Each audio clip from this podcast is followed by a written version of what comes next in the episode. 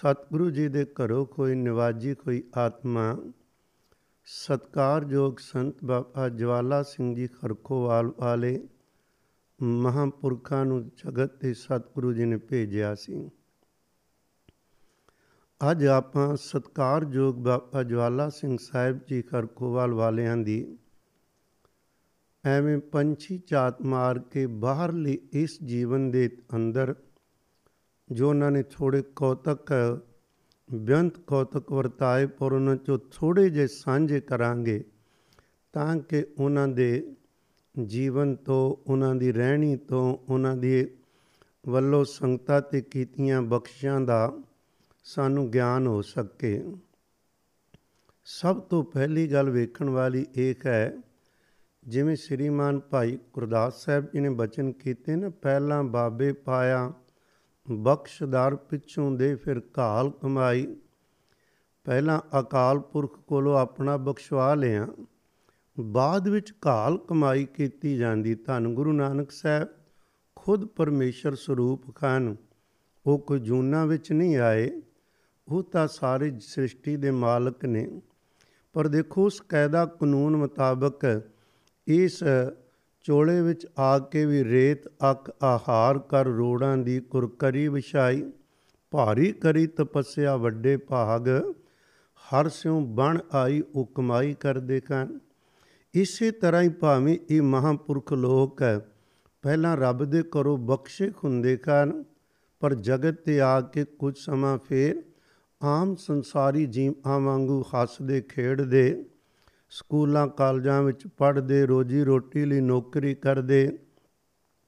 ਉਸ ਤੋਂ ਬਾਅਦ ਫਿਰ ਜਦੋਂ ਸਮਾਂ ਹੁੰਦਾ ਹੈ ਤੇ ਨਿਰੰਕਾਰ ਸਾਰੀ ਕਮਾਈ ਨੂੰ ਪ੍ਰਗਟ ਕਰਕੇ ਜਗਤ ਦੇ ਸਾਹਮਣੇ ਰੱਖਦਾ ਤਾਂ ਕਿ ਹੁਣ ਜਗਤ ਦਾ ਭਲਾ ਹੋ ਜਾਵੇ। ਬਿਲਕੁਲ ਇਸੇ ਤਰ੍ਹਾਂ ਸਤਿਕਾਰਯੋਗ ਸੰਤ ਬਾਬਾ ਜਵਾਲਾ ਸਿੰਘ ਜੀ ਖਰਖੋਵਾਲ ਵਾਲੇ ਲੰਗੇਰੀ ਪਿੰਡ ਹੈ, ਜ਼ਿਲ੍ਹਾ ਹੁਸ਼ਿਆਰਪੁਰ ਅੰਦਰ।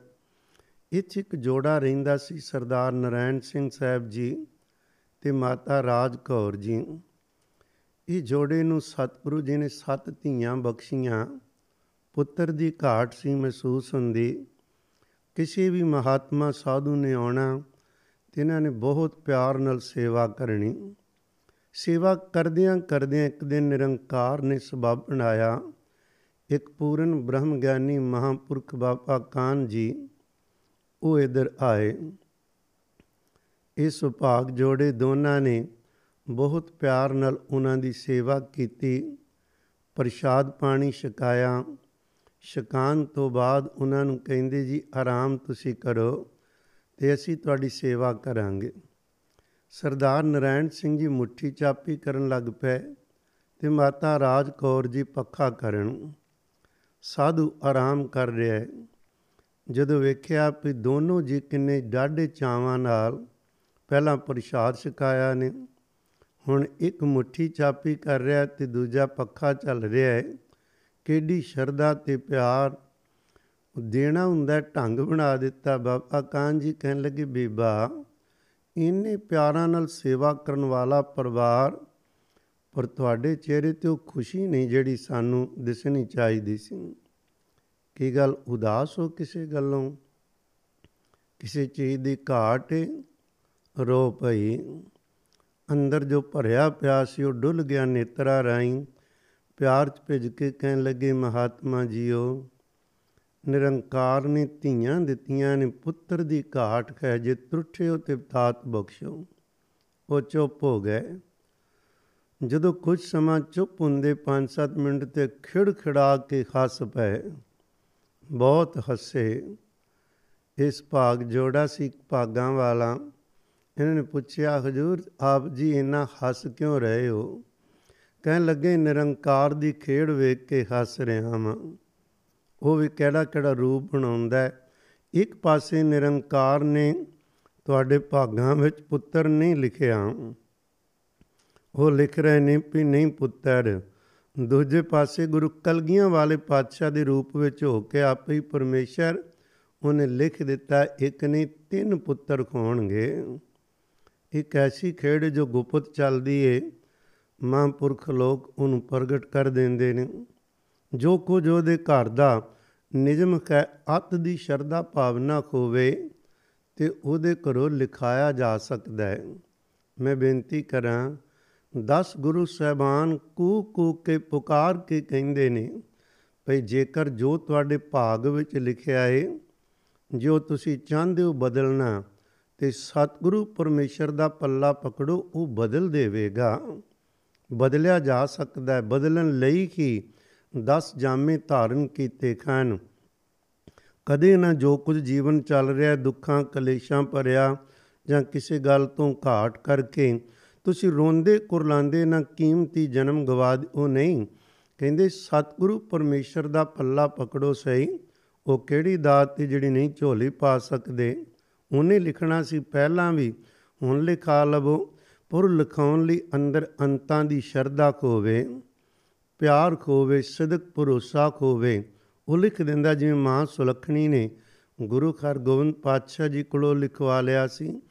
ਇਸੇ ਤਰ੍ਹਾਂ ਹੀ ਸੇਵਾ ਵਜੋਂ ਜਦੋਂ ਹੋਈ ਤੇ ਭਾਗ ਬਣੇ ਲਿਖ ਦਿੱਤਾ। ਕੇਵਲ ਪੁੱਤਰ ਨਹੀਂ ਲਿਖੇ, ਇੱਕ ਬ੍ਰਹਮ ਗਿਆਨੀ ਪੁੱਤਰ ਨੂੰ ਸੱਦਾ ਦਿੱਤਾ ਇਸ ਘਰ ਵਿੱਚ ਆਵੇ ਤੇ ਇਹਨਾਂ ਨੂੰ ਆਪਣੇ ਮਾਪੇ ਬਣਾਵੇ। ਪਿਆਰਿਓ, ਨਿਰੰਕਾਰ ਜੀ ਦੀ ਕਿਰਪਾ ਵਰਤੀ ਸਾਧੂ ਚਲਾ ਗਿਆ। ਸਤਿਗੁਰੂ ਜੀ ਨੇ ਤਿੰਨ ਮਈ ਅਠਾਰਾਂ ਸੌ ਉਣਾਨਵੇਂ ਨੂੰ ਅੱਸੀ ਤੇ ਨੌ ਅਠਾਰਾਂ ਸੌ ਉਣਾਨਵੇਂ ਐਤਵਾਰ ਅੰਮ੍ਰਿਤ ਵੇਲੇ ਦੋ ਵਜੇ ਸਾਲ ਬਾਅਦ ਬਾਬਾ ਜੀ ਦਾ ਸਤਿਕਾਰਯੋਗ ਧੰਨ ਬਾਬਾ ਜਵਾਲਾ ਸਿੰਘ ਸਾਹਿਬ ਜੀ, ਉਹਨਾਂ ਦਾ ਜਨਮ ਹੁੰਦਾ ਹੈ। ਘਰ ਵਿੱਚ ਖੁਸ਼ੀਆਂ ਖੁਸ਼ੀਆਂ ਖਾਨ। ਦੋ ਭਰਾ ਹੋਰ ਸਨ ਹੋਏ। ਅਤੇ ਆਪਾਂ ਗੱਲ ਕਰੀਏ ਮਹਾਂਪੁਰਖਾਂ ਦੀ। ਛੋਟੇ ਸਨ, ਬਹੁਤ ਸਾਧੂਆਂ ਦੀਆਂ ਮਹਾਂਪੁਰਖਾਂ ਦੀਆਂ ਸੀਸਾਂ ਸਨ, ਸੇਵਾ ਨੂੰ ਭਾਗ ਲੱਗੇ। ਤੇਰ੍ਹਾਂ ਸਾਲ ਦੇ ਸਨ ਜਦੋਂ ਸ੍ਰੀ ਗੁਰੂ ਗ੍ਰੰਥ ਸਾਹਿਬ ਪਿਤਾ ਜੀ ਦੀ ਸੰਥਿਆ ਕਰ ਲਈ। ਅਠਾਰਾਂ ਸਾਲ ਦੇ ਜਵਾਨ ਹੋਏ ਅਤੇ ਫੌਜ ਵਿੱਚ ਭਰਤੀ ਕਰਾ ਦਿੱਤਾ। ਮਹਾਰਾਜ ਉੱਧਰ ਦੀਆਂ ਵਿਧੀਆਂ ਬਣਾ ਰਹੇ ਸਨ। ਜਦੋਂ ਫੌਜ ਵਿੱਚ ਗਏ ਅੰਗਰੇਜ਼ ਰਾਜ ਸੀ ਅਤੇ ਫੌਜੀਆਂ ਵਿੱਚ ਨਾ ਸਤਿਕਾਰਯੋਗ ਬਾਬਾ ਕਰਮ ਸਿੰਘ ਹੋਤੀ ਮਰਦਾਨ ਖੁਰਾਨ ਦਾ ਬਹੁਤ ਵਧੇਰੇ ਪ੍ਰਭਾਵ ਸੀ। ਉਹਨਾਂ ਦੇ ਅਸਥਾਨ 'ਤੇ ਬਿਰਾਜਮਾਨ ਸਨ ਉਦੋਂ ਸਤਿਕਾਰਯੋਗ ਬਾਬਾ ਆਇਆ ਸਿੰਘ ਸਾਹਿਬ ਜੀ। ਅਤੇ ਬਹੁਤ ਸਾਰੇ ਫੌਜੀ, ਸੂਬੇਦਾਰ, ਵੱਡੇ ਛੋਟੇ ਅਫਸਰ ਅਕਸਰ ਛੁੱਟੀ ਵੇਲੇ ਉਸ ਅਸਥਾਨ 'ਤੇ ਜਾਂਦੇ। ਮਨ ਮੰਗੀਆਂ ਮੁਰਾਦਾਂ ਪੂਰੀਆਂ ਹੁੰਦੀਆਂ। ਭਜਨ ਬੰਦਗੀ ਵਾਲੇ ਉਹਨਾਂ ਦੀ ਦਾਤ ਮੰਗਦੇ, ਉਹਨਾਂ ਨੂੰ ਮਿਲਦੀ। ਅੰਮ੍ਰਿਤ ਦੀ ਦਾਤ ਵਰਤਦੀ। ਉਹ ਜਿਹੜਾ ਇੱਕ ਵਾਰ ਜਦੋਂ ਜੋ ਇਹ ਨੌਕਰੀ ਕਰਦਿਆਂ ਕਰਦਿਆਂ ਫੌਜੀਆਂ ਕੋਲੋਂ ਗੱਲਾਂ ਤਾਂ ਸੁਣੀਆਂ ਸੀ, ਪਰ ਇੱਕ ਵਾਰੀ ਕੀ ਹੋਇਆ, ਜਦੋਂ ਸੂਬੇਦਾਰ ਅਤੇ ਬਹੁਤ ਸਾਰੇ ਫੌਜੀ ਗਏ, ਬਾਬਾ ਆਇਆ ਸਿੰਘ ਜੀ ਖੁਰਾਨੇ ਖੁਦ ਉਹਨਾਂ ਨੂੰ ਕਿਹਾ, ਸੂਬੇਦਾਰ ਨੂੰ, ਤੁਹਾਡੀ ਚੌਂਤੀ ਨੰਬਰ ਜਿਹੜੀ ਪਲਟਨ, ਸਿੱਖ ਪਲਟਨ, ਉਹਦੇ 'ਚ ਇੱਕ ਸਰਦਾਰ ਜਵਾਲਾ ਸਿੰਘ ਨਾਮ ਦਾ ਨੌਜਵਾਨ ਹੈ, ਉਹਨਾਂ ਨੂੰ ਅਗਲੀ ਵਾਰੀ ਤੁਸੀਂ ਨਾਲ ਲੈ ਕੇ ਆਉਣਾ। ਸਤ ਬਚਨ। ਸੂਬੇਦਾਰ ਸਮਝ ਗਿਆ ਉਹ ਚੇਚਾ ਬਾਬਾ ਜੀ ਨੇ ਜਦੋਂ ਬੁਲਾਇਆ ਏ ਤਾਂ ਜ਼ਰੂਰ ਕੋਈ ਘਟਨਾ ਵੱਡੀ ਵਾਪਰੇਗੀ, ਜਾ ਕੇ ਸੁਣਿਆ ਦਿੱਤਾ। ਬਾਬਾ ਜਵਾਲਾ ਸਿੰਘ ਸਾਹਿਬ ਜੀ ਹੈਰਾਨ, ਅਸੀਂ ਤਾਂ ਕਿਸੇ ਮਹਾਂਪੁਰਖ ਨੂੰ ਜਾਣਦੇ ਨਹੀਂ, ਤੁਹਾਡੇ ਕੋਲੋਂ ਨਾ ਸੁਣਿਆ, ਉਹ ਕਿਵੇਂ ਮੈਨੂੰ ਜਾਣਦੇ ਕਾਨ। ਅੱਛਾ, ਅੰਦਰ ਚਾਹ ਵੀ ਅਤੇ ਹੈਰਾਨਗੀ ਵੀ। ਜਦੋਂ ਉਹ ਸੂਬੇਦਾਰ ਵੇਖ ਰਿਹਾ ਸੀ ਵੀ ਨਾਲ ਲੈ ਕੇ ਜਾਵਾਂਗੇ, ਜ਼ਰੂਰ ਕੋਈ ਖਾਸ ਗੱਲ ਉਹ ਹੀ ਕੋਈ। ਜਦੋਂ ਸਾਰੇ ਸਿੱਖ ਪਲਟਣ ਗਏ, ਬਾਬਾ ਜੀ ਖੁਰਾਂ ਨੇ ਜਾ ਦਰਸ਼ਨ ਕੀਤੇ ਬਾਬਾ ਆਇਆ ਸਿੰਘ ਜੀ ਖੁਰਾਂ ਦੇ। ਦਰਸ਼ਨ ਕਰਦਿਆਂ ਸਾਰੀ ਬਾਬਾ ਜਵਾਲਾ ਸਿੰਘ ਸਾਹਿਬ ਜਿਹੜਾ ਅੰਦਰ ਸੀ ਉਹ ਸਾਰਾ ਪਿਆਰਾਂ ਨਾਲ ਭਰ ਕੇ ਉਹਨਾਂ ਦੇ ਚਰਨਾਂ ਵਿੱਚ ਰੁੜ ਪਿਆ। ਬਾਬਾ ਆਇਆ ਸਿੰਘ ਸਾਹਿਬ ਨੇ ਇਹਨੇ ਕਿਹਾ, ਪੁੱਤਰ ਆ ਗਏ ਹੋ? ਹਾਂ ਪਿਤਾ ਜੀ। ਇਹ ਦੋ ਸ਼ਬਦਾਂ ਵਿੱਚ ਹੀ ਉਪਦੇਸ਼ ਲੈ ਵੀ ਲਿਆ, ਦੇਣ ਵਾਲੇ ਨੇ ਦੇ ਵੀ ਦਿੱਤਾ। ਦੇਣ ਵਾਲੇ ਨੇ ਕਿਹਾ ਸੀ, ਆ ਗਏ ਹੋ ਪੁੱਤਰ? ਅਤੇ ਦੇਣ ਵਾਲਾ ਕਹਿ ਰਿਹਾ ਹਾਂ। ਜਿਸਨੇ ਦੇਣਾ ਸੀ ਉਹਨੇ ਪੁੱਛਿਆ, ਆ ਗਏ ਹੋ? ਜਿਹਨੇ ਲੈਣਾ ਸੀ ਕਹਿੰਦੇ ਹਾਂ ਪਿਤਾ ਜੀ। ਬਸ ਇੰਨੀ ਗੱਲ ਕਹਿਣ ਦੀ ਦੇਰ ਸੀ, ਸੇਵਾ ਵਿੱਚ ਲੱਗ ਕੇ ਬਾਕੀ ਬਾਬਾ ਜੀ ਵੀ ਲੱਗ ਗਏ। ਇਹੋ ਜਿਹਾ ਨਸ਼ਾ ਚੜ੍ਹਿਆ, ਇੱਕ ਪਾਸੇ ਸਮਾਧੀ ਲਾ ਲਈ, ਸਾਰਾ ਦਿਨ ਰਾਤ ਬੈਠੇ ਰਹੇ।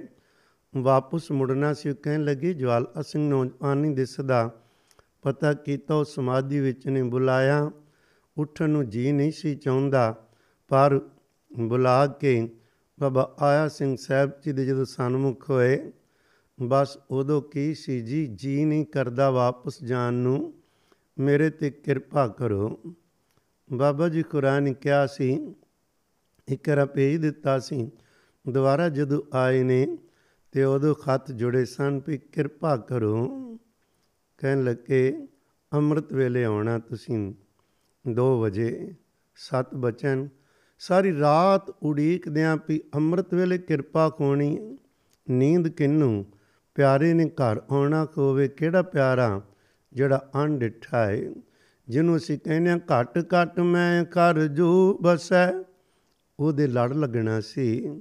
ਕਿਹੜਾ, ਜਿਹੜਾ ਸਭਨਾ ਜੀਆਂ ਕਾ ਇੱਕ ਦਾਤਾ, ਸੋ ਮੈਂ ਵਿਸਰ ਨਾ ਜਾਏ। ਉਹਦੇ ਅੰਦਰੋਂ ਦੀਦਾਰ ਕਿਸੇ ਕਰਵਾਉਣੇ ਸਨ ਤਰੁੱਠ ਕੇ, ਜਿਹਨੂੰ ਕਹਿੰਦੇ ਕੋਟ ਬ੍ਰਹਿਮੰਡ ਕੋ ਠਾਕੁਰ ਸੁਆਮੀ, ਸਰਬ ਜੀਆਂ ਕਾ ਦਾਤਾ ਰੇ, ਜਿਹੜਾ ਤਮਾਮ ਖੰਡਾ ਬ੍ਰਹਿਮੰਡਾਂ ਦਾ ਮਾਲਕ ਕੇ। ਜਾਂ ਅੰਮ੍ਰਿਤ ਵੇਲੇ ਹਾਜ਼ਰ ਹੋਏ, ਜਦੋਂ ਹੀ ਹਾਜ਼ਰ ਹੋਏ ਨੇ ਬਸ ਉਦੋਂ ਹੀ ਬਾਬਾ ਜੀ ਨੇ ਬੁਲਾਇਆ, ਆ ਗਏ।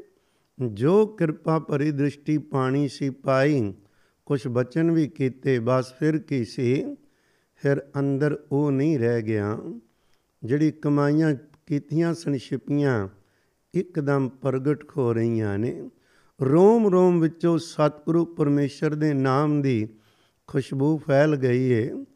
ਜਾਂ ਸਮਾਧੀ ਲਾਈ, ਕੱਪੜੇ ਉਤਾਰ ਦਿੱਤੇ, ਬਸ ਇਸੇ ਤਰ੍ਹਾਂ ਹੀ ਉਹਨਾਂ ਨੇ ਆਨੰਦ ਵਿੱਚ ਜਦੋਂ ਬੁਲਾਇਆ ਵੀ ਕੱਪੜੇ ਉਤਾਰ ਦਿੱਤੇ। ਬਾਬਾ ਆਇਆ ਸਿੰਘ ਜੀ ਕਹਿੰਦੇ ਜੀ ਕੱਪੜੇ ਕਿਉਂ ਲਾਏ ਜੀ, ਤੁਹਾਡਾ ਹੁਕਮ ਸੀ ਕਿਸੇ ਅੱਗੇ ਹੱਥ ਨਹੀਂ ਅੱਡਣਾ, ਸੋਚਿਆ ਕੱਪੜੇ ਫਟਣਗੇ ਫਿਰ ਕਿਸੇ ਕੋਲੋਂ ਮੰਗਾਂਗੇ, ਇਹਨਾਂ ਨੂੰ ਲਾ ਹੀ ਦਿਓ। ਨਹੀਂ ਬੇਟਾ, ਅਸੀਂ ਇਹ ਨਹੀਂ ਕਿਹਾ, ਬਖਸ਼ਿਸ਼ ਤਾਂ ਉਹਨਾਂ ਦੀ ਹੋਈ ਸੀ ਜਣਾ ਰਹੇ ਸਨ। ਕਹਿੰਦੇ ਅਸੀਂ ਕਿਹਾ ਸੀ ਤੁਹਾਨੂੰ ਕਿਸੇ ਅੱਗੇ ਹੱਥ ਅੱਡਣਾ ਨਹੀਂ ਪਵੇਗਾ, ਜਗਤ ਤੁਹਾਡੇ ਸਾਹਮਣੇ ਹੱਥ ਅੱਡੇਗਾ। ਪਰ ਆਨੰਦ ਵਿੱਚ ਖੈਰ ਇੱਥੇ ਨਾ ਭੇਜ ਦਿੱਤਾ ਵਾਪਸ। ਫੌਜ ਵਿੱਚ ਜਾਂਦੇ ਸਰੀਰ ਫੌਜ ਵਿੱਚ, ਸੁਰਤੀ ਨਹੀਂ, ਸੁਰਤੀ ਹੁਣ ਅੱਠੇ ਪੈਰ ਗੁਰੂ ਸ਼ਬਦ ਵਿੱਚ। ਤੇ ਜਾਂ ਸਤਿਕਾਰਯੋਗ ਬਾਬਾ ਆਇਆ ਸਿੰਘ ਸਾਹਿਬ ਜੀ ਉਹਨਾਂ ਦੇ ਚਰਨਾਂ ਵਿੱਚ ਰਹਿੰਦੀ ਏ। ਇਸੇ ਸਮੇਂ ਦਰਮਿਆਨ ਹੀ ਨਾ ਕੀ ਹੋਇਆ, ਇੱਕ ਮਹਾਂਪੁਰਖ ਸਨ, ਉਹਨਾਂ ਦਾ ਨਾਮ ਹੀ ਬਾਬਾ ਕਾਨ ਦਾਸ ਜੀ ਸੀ।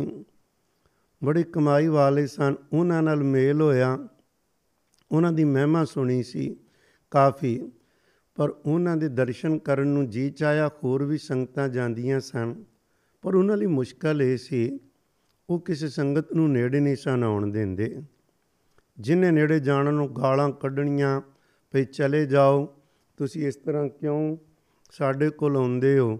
ਉਹ ਤਨ 'ਤੇ ਕੱਪੜੇ ਨਹੀਂ ਸਨ ਪਹਿਨਦੇ, ਪਰ ਹੈ ਸਨ ਪੂਰੇ ਲੋਕ, ਉਹਦੇ ਹੁਕਮ ਦੇ ਅੰਦਰ ਮਸਤ ਰਹਿੰਦੇ ਸਨ, ਉਹਦੇ ਪਿਆਰਾਂ ਵਿੱਚ। ਜਦੋਂ ਉਹਨਾਂ ਦੀ ਮਹਿਮਾ ਸੁਣੀ, ਕੋਈ ਕਿਸੇ ਨੇੜੇ ਜਾਣਾ, ਗਾਲਾਂ ਕੱਢਣੀਆਂ, ਵੱਟੇ ਮਾਰਨੇ, ਜੇ ਧੂਣੀ ਤਾ ਕੇ ਰੱਖਦੇ ਸਨ, ਉਹਦੇ 'ਚੋਂ ਕੋਈ ਨਾ ਕੋਈ ਲੱਕੜ ਚੁੱਕ ਵੀ ਡਰਾਉਣਾ ਵੀ ਤੁਹਾਨੂੰ ਅੱਗ ਲਾ ਕੇ ਭਜਾ ਦਿਆਂਗੇ। ਸੰਗਤਾਂ ਜਾਂਦੀਆਂ ਪਰ ਮੁੜ ਆਉਂਦੀਆਂ ਸਨ ਦੂਰੋਂ ਹੀ, ਪਤਾ ਜਿਹੜਾ ਬਚਨ ਹੋ ਗਿਆ ਪੂਰਾ ਹੋ ਜਾਣਾ। ਜਦੋਂ ਬਾਬਾ ਜੀ ਗਏ ਅਤੇ ਇਹ ਬਿਲਕੁਲ ਨੇੜੇ ਚਲੇ ਗਏ, ਕੋਈ ਗਾਲਾਂ ਕੱਢਣ, ਵੱਟੇ ਮਾਰਨ, ਪ੍ਰਵਾਹ ਨਹੀਂ ਕੀਤੀ ਬਾਬਾ ਜੀ ਖੁਰਾ ਨੇ। ਜਦੋਂ ਨੇੜੇ ਗਏ ਤਾਂ ਉਹਨਾਂ ਨੇ ਅੱਗ ਦਾ ਜਿਹੜਾ ਚੋ ਸੀ, ਲੱਕੜ ਨੂੰ ਅੱਗ ਲੱਗੀ ਇੱਕ ਪਾਸੇ, ਇੱਕ ਪਾਸੇ ਅਜੇ ਨਹੀਂ, ਉਹ ਪਕੜ ਕੇ ਜ਼ੋਰ ਦੀ ਮਾਰਿਆ, ਮੱਥੇ 'ਤੇ ਵੱਜਾ, ਲਹੂ ਦੇ ਫੁਹਾਰੇ ਛੁੱਟ ਪਏ, ਪਰ ਬਾਬਾ ਜੀ ਤਾਂ ਵੀ ਹੱਥ ਜੋੜ ਕੇ ਅੱਗੇ ਅੱਗੇ। ਬਸ ਫਿਰ ਕੀ ਸੀ, ਬਾਬਾ ਕਾਂਦਾ ਭੱਜ ਕੇ ਆਏ, ਗਲਵੱਕੜੀ ਵਿੱਚ ਲੈ ਲਿਆ, ਐਖੋ ਜੀ ਬਸ ਉਹ ਗਲਵੱਕੜੀ ਵਿੱਚ ਲਿਆ, ਇੱਕ ਰੂਪ ਹੀ ਖੋ ਗਏ। ਦੋ ਸਰੀਰ ਦਿਸਦੇ ਨੇ, ਅੰਦਰੋਂ ਇੱਕ ਮਿੱਕ, ਪ੍ਰਸ਼ਾਦ ਪਾਣੀ ਇਕੱਠਾ ਹੋ ਗਿਆ। ਵੇਖਣ ਵਾਲੇ ਹੈਰਾਨ, ਜਿਨ੍ਹਾਂ ਦੇ ਨੇੜੇ ਨਹੀਂ ਕੋਈ ਬਹਿ ਸਕਦਾ, ਇੱਕ ਮਿੰਟ ਦੂਰੋਂ ਹੀ ਵੇਖਣਾ ਪੈਂਦਾ, ਇੱਕ ਮਿੱਕ ਹੋ ਗਏ। ਉਹ ਨਿਸ਼ਾਨ ਸਾਰੀ ਜ਼ਿੰਦਗੀ ਉਹਨਾਂ ਦੇ ਮੱਥੇ 'ਤੇ ਦਿਸਦਾ ਰਿਹਾ। ਦਾਤਾਂ ਲੈਣੀਆਂ ਸੌਖੀਆਂ ਨਹੀਂ ਹਨ, ਕਿਸੇ ਸਤਪੁਰਸ਼ ਦੀ ਨਿੰਦਾ ਕਰਨੀ ਹੋਵੇ ਬੰਦਾ ਇੱਕ ਸਕਿੰਟ 'ਚ ਕਰਕੇ ਬਹਿ ਜਾਂਦਾ ਹੈ। ਪਤਾ ਨਹੀਂ ਇਹ ਕਿੰਨੀ ਕਿੰਨੀਆਂ ਜਨਮਾਂ ਦੀ ਘਾਲਣਾ ਤੋਂ ਬਾਅਦ ਇਹ ਦਾਤਾਂ ਮਿਲਦੀਆਂ ਨੇ ਅਤੇ ਕਿਹੜੀ ਕਿਹੜੇ ਮੁਸ਼ਕਲ ਸਮੇਂ 'ਚੋਂ ਲੰਘਣਾ ਪੈਂਦਾ ਹੈ।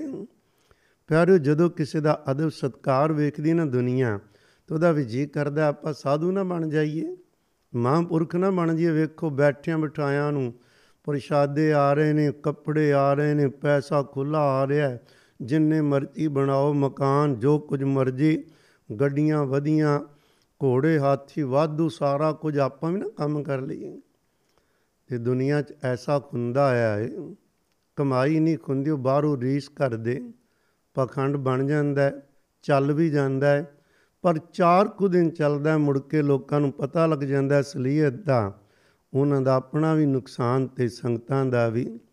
ਰੀਸਾਂ ਕਰਨੀਆਂ ਸੌਖੀਆਂ ਨੇ, ਪਰ ਸੱਚਮੁੱਚ ਜਿਹੜੇ ਕਮਾਈ ਕਰਦੇ ਨੇ ਨਾ ਉਹ ਨਹੀਂ ਪਤਾ ਹੁੰਦਾ ਜਦੋਂ ਘਾਲਣਾ ਘਾਲਦੇ ਨੇ ਉਹਨਾਂ ਨੂੰ ਕਿਹੜੇ ਕਿਹੜੇ ਰਾਹਾਂ 'ਚੋਂ ਮੁਸੀਬਤਾਂ ਅਤੇ ਮੁਸ਼ਕਲਾਂ 'ਚੋਂ ਲੰਘਣਾ ਪੈਂਦਾ।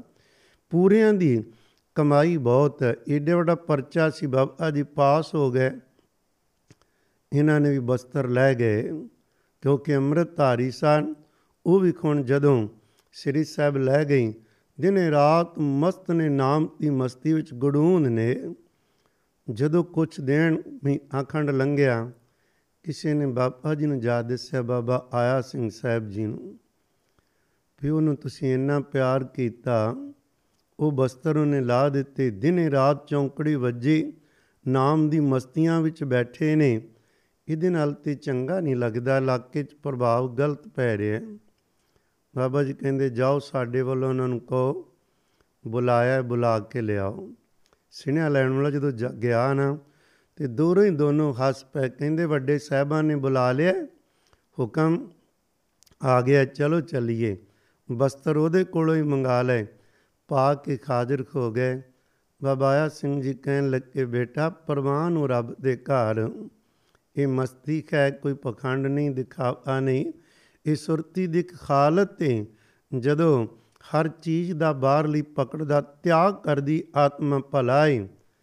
ਪਰ ਇਹਦੇ ਨਾਲ ਜਿਹੜੀ ਡਿਊਟੀ ਲਾ ਕੇ ਆਏ ਉਹ ਸਮਝਣਾ ਇਸ ਗੱਲ ਨੂੰ, ਜਿਹੜੀ ਗੁਰੂ ਕਲਗੀਆਂ ਵਾਲੇ ਪਾਤਸ਼ਾਹ ਨੇ ਤੁਹਾਡੀ ਧੁਰ ਦਰਗਾਹ ਤੋਂ ਡਿਊਟੀ ਲਾਈ ਏ ਭਈ ਤੁਸੀਂ ਲੋਕਾਈ ਨੂੰ ਅੰਮ੍ਰਿਤ ਸੰਚਾਰ ਦੀ ਪ੍ਰੇਰਣਾ ਕਰਕੇ ਅੰਮ੍ਰਿਤ ਦੀ ਦਾਤ ਦੇਣੀ, ਪੰਜਾਂ ਪਿਆਰਿਆਂ ਦੀ ਰਾਹੀਂ ਸਤਿਗੁਰੂ ਨਾਲ ਜੋੜਨਾ, ਉਹ ਫਿਰ ਰੂਹਾਂ ਰਹਿ ਜਾਣਗੀਆਂ। ਇੰਝ ਕਰੋ, ਜੇ ਤੁਸੀਂ ਇਸ ਹਾਲਤ ਵਿੱਚ ਰਹਿਣਾ ਚਾਹੁੰਦੇ ਹੋ ਫਿਰ ਇੱਕ ਜਨਮ ਹੋਰ ਲੈ ਲਿਓ ਅਤੇ ਆਪਣਾ ਕੰਮ ਪੂਰਾ ਅਤੇ ਤੁਹਾਨੂੰ ਹੀ ਕਰਨਾ ਪੈਣਾ। ਜਦੋਂ ਇਹ ਗੱਲ ਸੁਣੀ ਕੜਮ ਚਰਨਾਂ 'ਤੇ ਡਿੱਗ ਕੇ ਕਹਿਣ ਲੱਗੇ ਮਹਾਂਪੁਰਖੋ ਹੋਰ ਜਨਮ ਨਾ ਦਿਵਾਓ, ਇਸੇ ਜਨਮ ਵਿੱਚ ਹੀ ਸੇਵਾ ਲੈ ਲਓ। ਕਹਿਣ ਲੱਗੇ ਫਿਰ ਤਿਆਰ ਪਰ ਤਿਆਰ ਹੋ ਕੇ ਆਓ, ਦੁਬਾਰਾ ਅੰਮ੍ਰਿਤ ਦੀ ਦਾਤ ਲੈ ਲਈ, ਉਹੀ ਰੰਗ, ਉਹੀ ਸਾਰਾ ਕੁਝ, ਉਹ ਕਲਾ ਵਰਤੀ। ਹੁਕਮ ਵਿੱਚ ਇਹਦਾ ਮਤਲਬ ਇਹ ਹੋਇਆ ਕੁਛ ਵੀ ਆਪਣੀ ਮਰਜ਼ੀ ਨਾਲ ਨਹੀਂ ਹੋ ਰਿਹਾ। ਦਰਗਾਹ 'ਚੋਂ ਸੇਵਾ ਲੱਗੀ ਹੁੰਦੀ ਹੈ ਵੀ ਕਿਸ ਸਰੀਰ ਦੇ ਰਾਹੀਂ ਕਿੰਨੇ ਪ੍ਰਾਣੀਆਂ ਨੇ ਅੰਮ੍ਰਿਤ ਦੀ ਦਾਤ ਲੈਣੀ ਪ੍ਰੇਰਣਾ ਕਰਕੇ। ਕਿਹਦੇ ਬੋਲ ਸੁਣ ਕੇ ਕਿਸੇ ਨੇ ਸ੍ਰੀ ਗੁਰੂ ਗ੍ਰੰਥ ਸਾਹਿਬ ਜੀ ਦੇ ਲੜ ਲੱਗ ਜਾਣਾ, ਕਿਹਦੇ ਬੋਲ ਸੁਣ ਕੇ ਇਸ ਨੇ ਸਦਾ ਲਈ ਨਾਮ ਦੀ ਮਸਤੀ ਵਿੱਚ ਗਡੂੰਦ ਖੋ ਜਾਣਾ। ਉਹਦਾ ਹੁਕਮ ਚੱਲਦਾ ਜੇ, ਉਹ ਹੀ ਆਪੇ ਵਿਧੀਆਂ ਬਣਾਉਂਦਾ। ਵੇਖਦੇ ਹੋ ਨਾ ਕਈ ਵਾਰਾਂ ਜਿਹਦਾ ਅਤੇ ਉਹਦੇ ਰਾਹੀਂ ਭਲਾ ਹੋਣਾ ਹੋਵੇ, ਉਹਦੀ ਉਸ ਵਿਅਕਤੀ 'ਤੇ, ਮਹਾਂਪੁਰਖ 'ਤੇ, ਉਸ ਗੁਰਮੁਖ 'ਤੇ ਸ਼ਰਧਾ ਬਣ ਜਾਂਦੀ। ਦੂਸਰੇ ਨੂੰ ਕੁਛ ਵੀ ਨਹੀਂ ਉੱਥੋਂ ਨਜ਼ਰ ਆਉਂਦਾ, ਉਹ ਕਹਿੰਦਾ ਮੈਨੂੰ ਤਾਂ ਕੁਛ ਨਹੀਂ ਨਜ਼ਰ ਆਇਆ। ਉਹ ਰੱਬ ਆਪ ਹੀ ਵਰਤ ਰਿਹਾ ਹੁੰਦਾ ਹੈ। ਕੁਝ ਇਸੇ ਤਰ੍ਹਾਂ ਹੀ ਇੱਥੇ ਵੀ ਖੋਇਆ ਸੀ। ਤਾਂ ਉਸ ਤੋਂ ਬਾਅਦ ਮੈਂ ਇੱਕ ਬੇਨਤੀ ਕਰਾਂ, ਜਿਵੇਂ ਬਾਬਾ ਜੀ ਨਾਲ ਖੋਇਆ ਨਾ, ਬਾਬਾ ਜਵਾਲਾ ਸਿੰਘ ਸਾਹਿਬ ਜੀ ਨਾਲ, ਇਹ ਕਰਮ ਬਾਬਾ ਵੀਰ ਸਿੰਘ ਨੌਰੰਗਾਬਾਦ ਵਾਲਿਆਂ ਦੇ ਸੇਵਕ ਬਾਬਾ ਖੁਦਾ ਸਿੰਘ ਜੀ, ਨਾਂ 'ਤੇ ਸੀ ਬਾਬਾ ਗੁਰਬਖਸ਼ ਸਿੰਘ ਸਾਹਿਬ ਜੀ, ਪਰ ਘਟਨਾ ਵਾਪਰੀ ਇੱਧਰ ਇਸਲਾਮੀ ਦੁਨੀਆ ਵਿੱਚ, ਉਹਨਾਂ ਨੇ ਖੁਦਾ ਕਹਿ ਦਿੱਤਾ ਅਤੇ ਨਾ ਹੀ ਬਾਬਾ ਖੁਦਾ ਸਿੰਘ ਪੈ ਗਏ। ਉਹ ਵੀ ਜਦੋਂ ਮਸਤੀ ਵਿੱਚ ਗਏ ਸਨ ਅਤੇ ਅਲਫਨਗਨ ਹੋ ਗਏ ਸਨ, ਬਸਤਰ ਉਤਰ ਗਏ। ਸੰਗਤਾਂ ਨੂੰ ਪਤਾ ਲੱਗਾ, ਬਾਬਾ ਵੀਰ ਸਿੰਘ ਨੌਰੰਗਾਬਾਦ ਵਾਲਿਆਂ ਨੇ ਵੀ ਸਿਣਿਆਂ ਘੱਲਿਆ ਸੀ ਭਈ ਆਓ, ਬਸ ਸਿਣਿਆਂ ਆਉਣ ਦੀ ਦੇਰ ਸੀ ਉਦੋਂ ਹੀ। ਅੰਦਰੋਂ ਹੁਕਮ ਸਮਝ ਗਏ ਸੀ, ਬੁਲਾਇਆ, ਕਿਹਾ ਨਹੀਂ ਮਰਿਆਦਾ ਵਿੱਚ ਰਹਿ ਕੇ ਅਜੇ ਬਹੁਤ ਲੁਕਾਈ ਦਾ ਤੁਹਾਡੇ ਤੋਂ ਭਲਾ ਕਰਵਾਉਣਾ। ਆਓ ਦੁਆਰਾ ਅੰਮ੍ਰਿਤ ਦੀ ਦਾਤ ਲੈ, ਫਿਰ ਉਹ ਜਗਤ ਦਾ ਭਲਾ ਕੀਤਾ ਸੀ।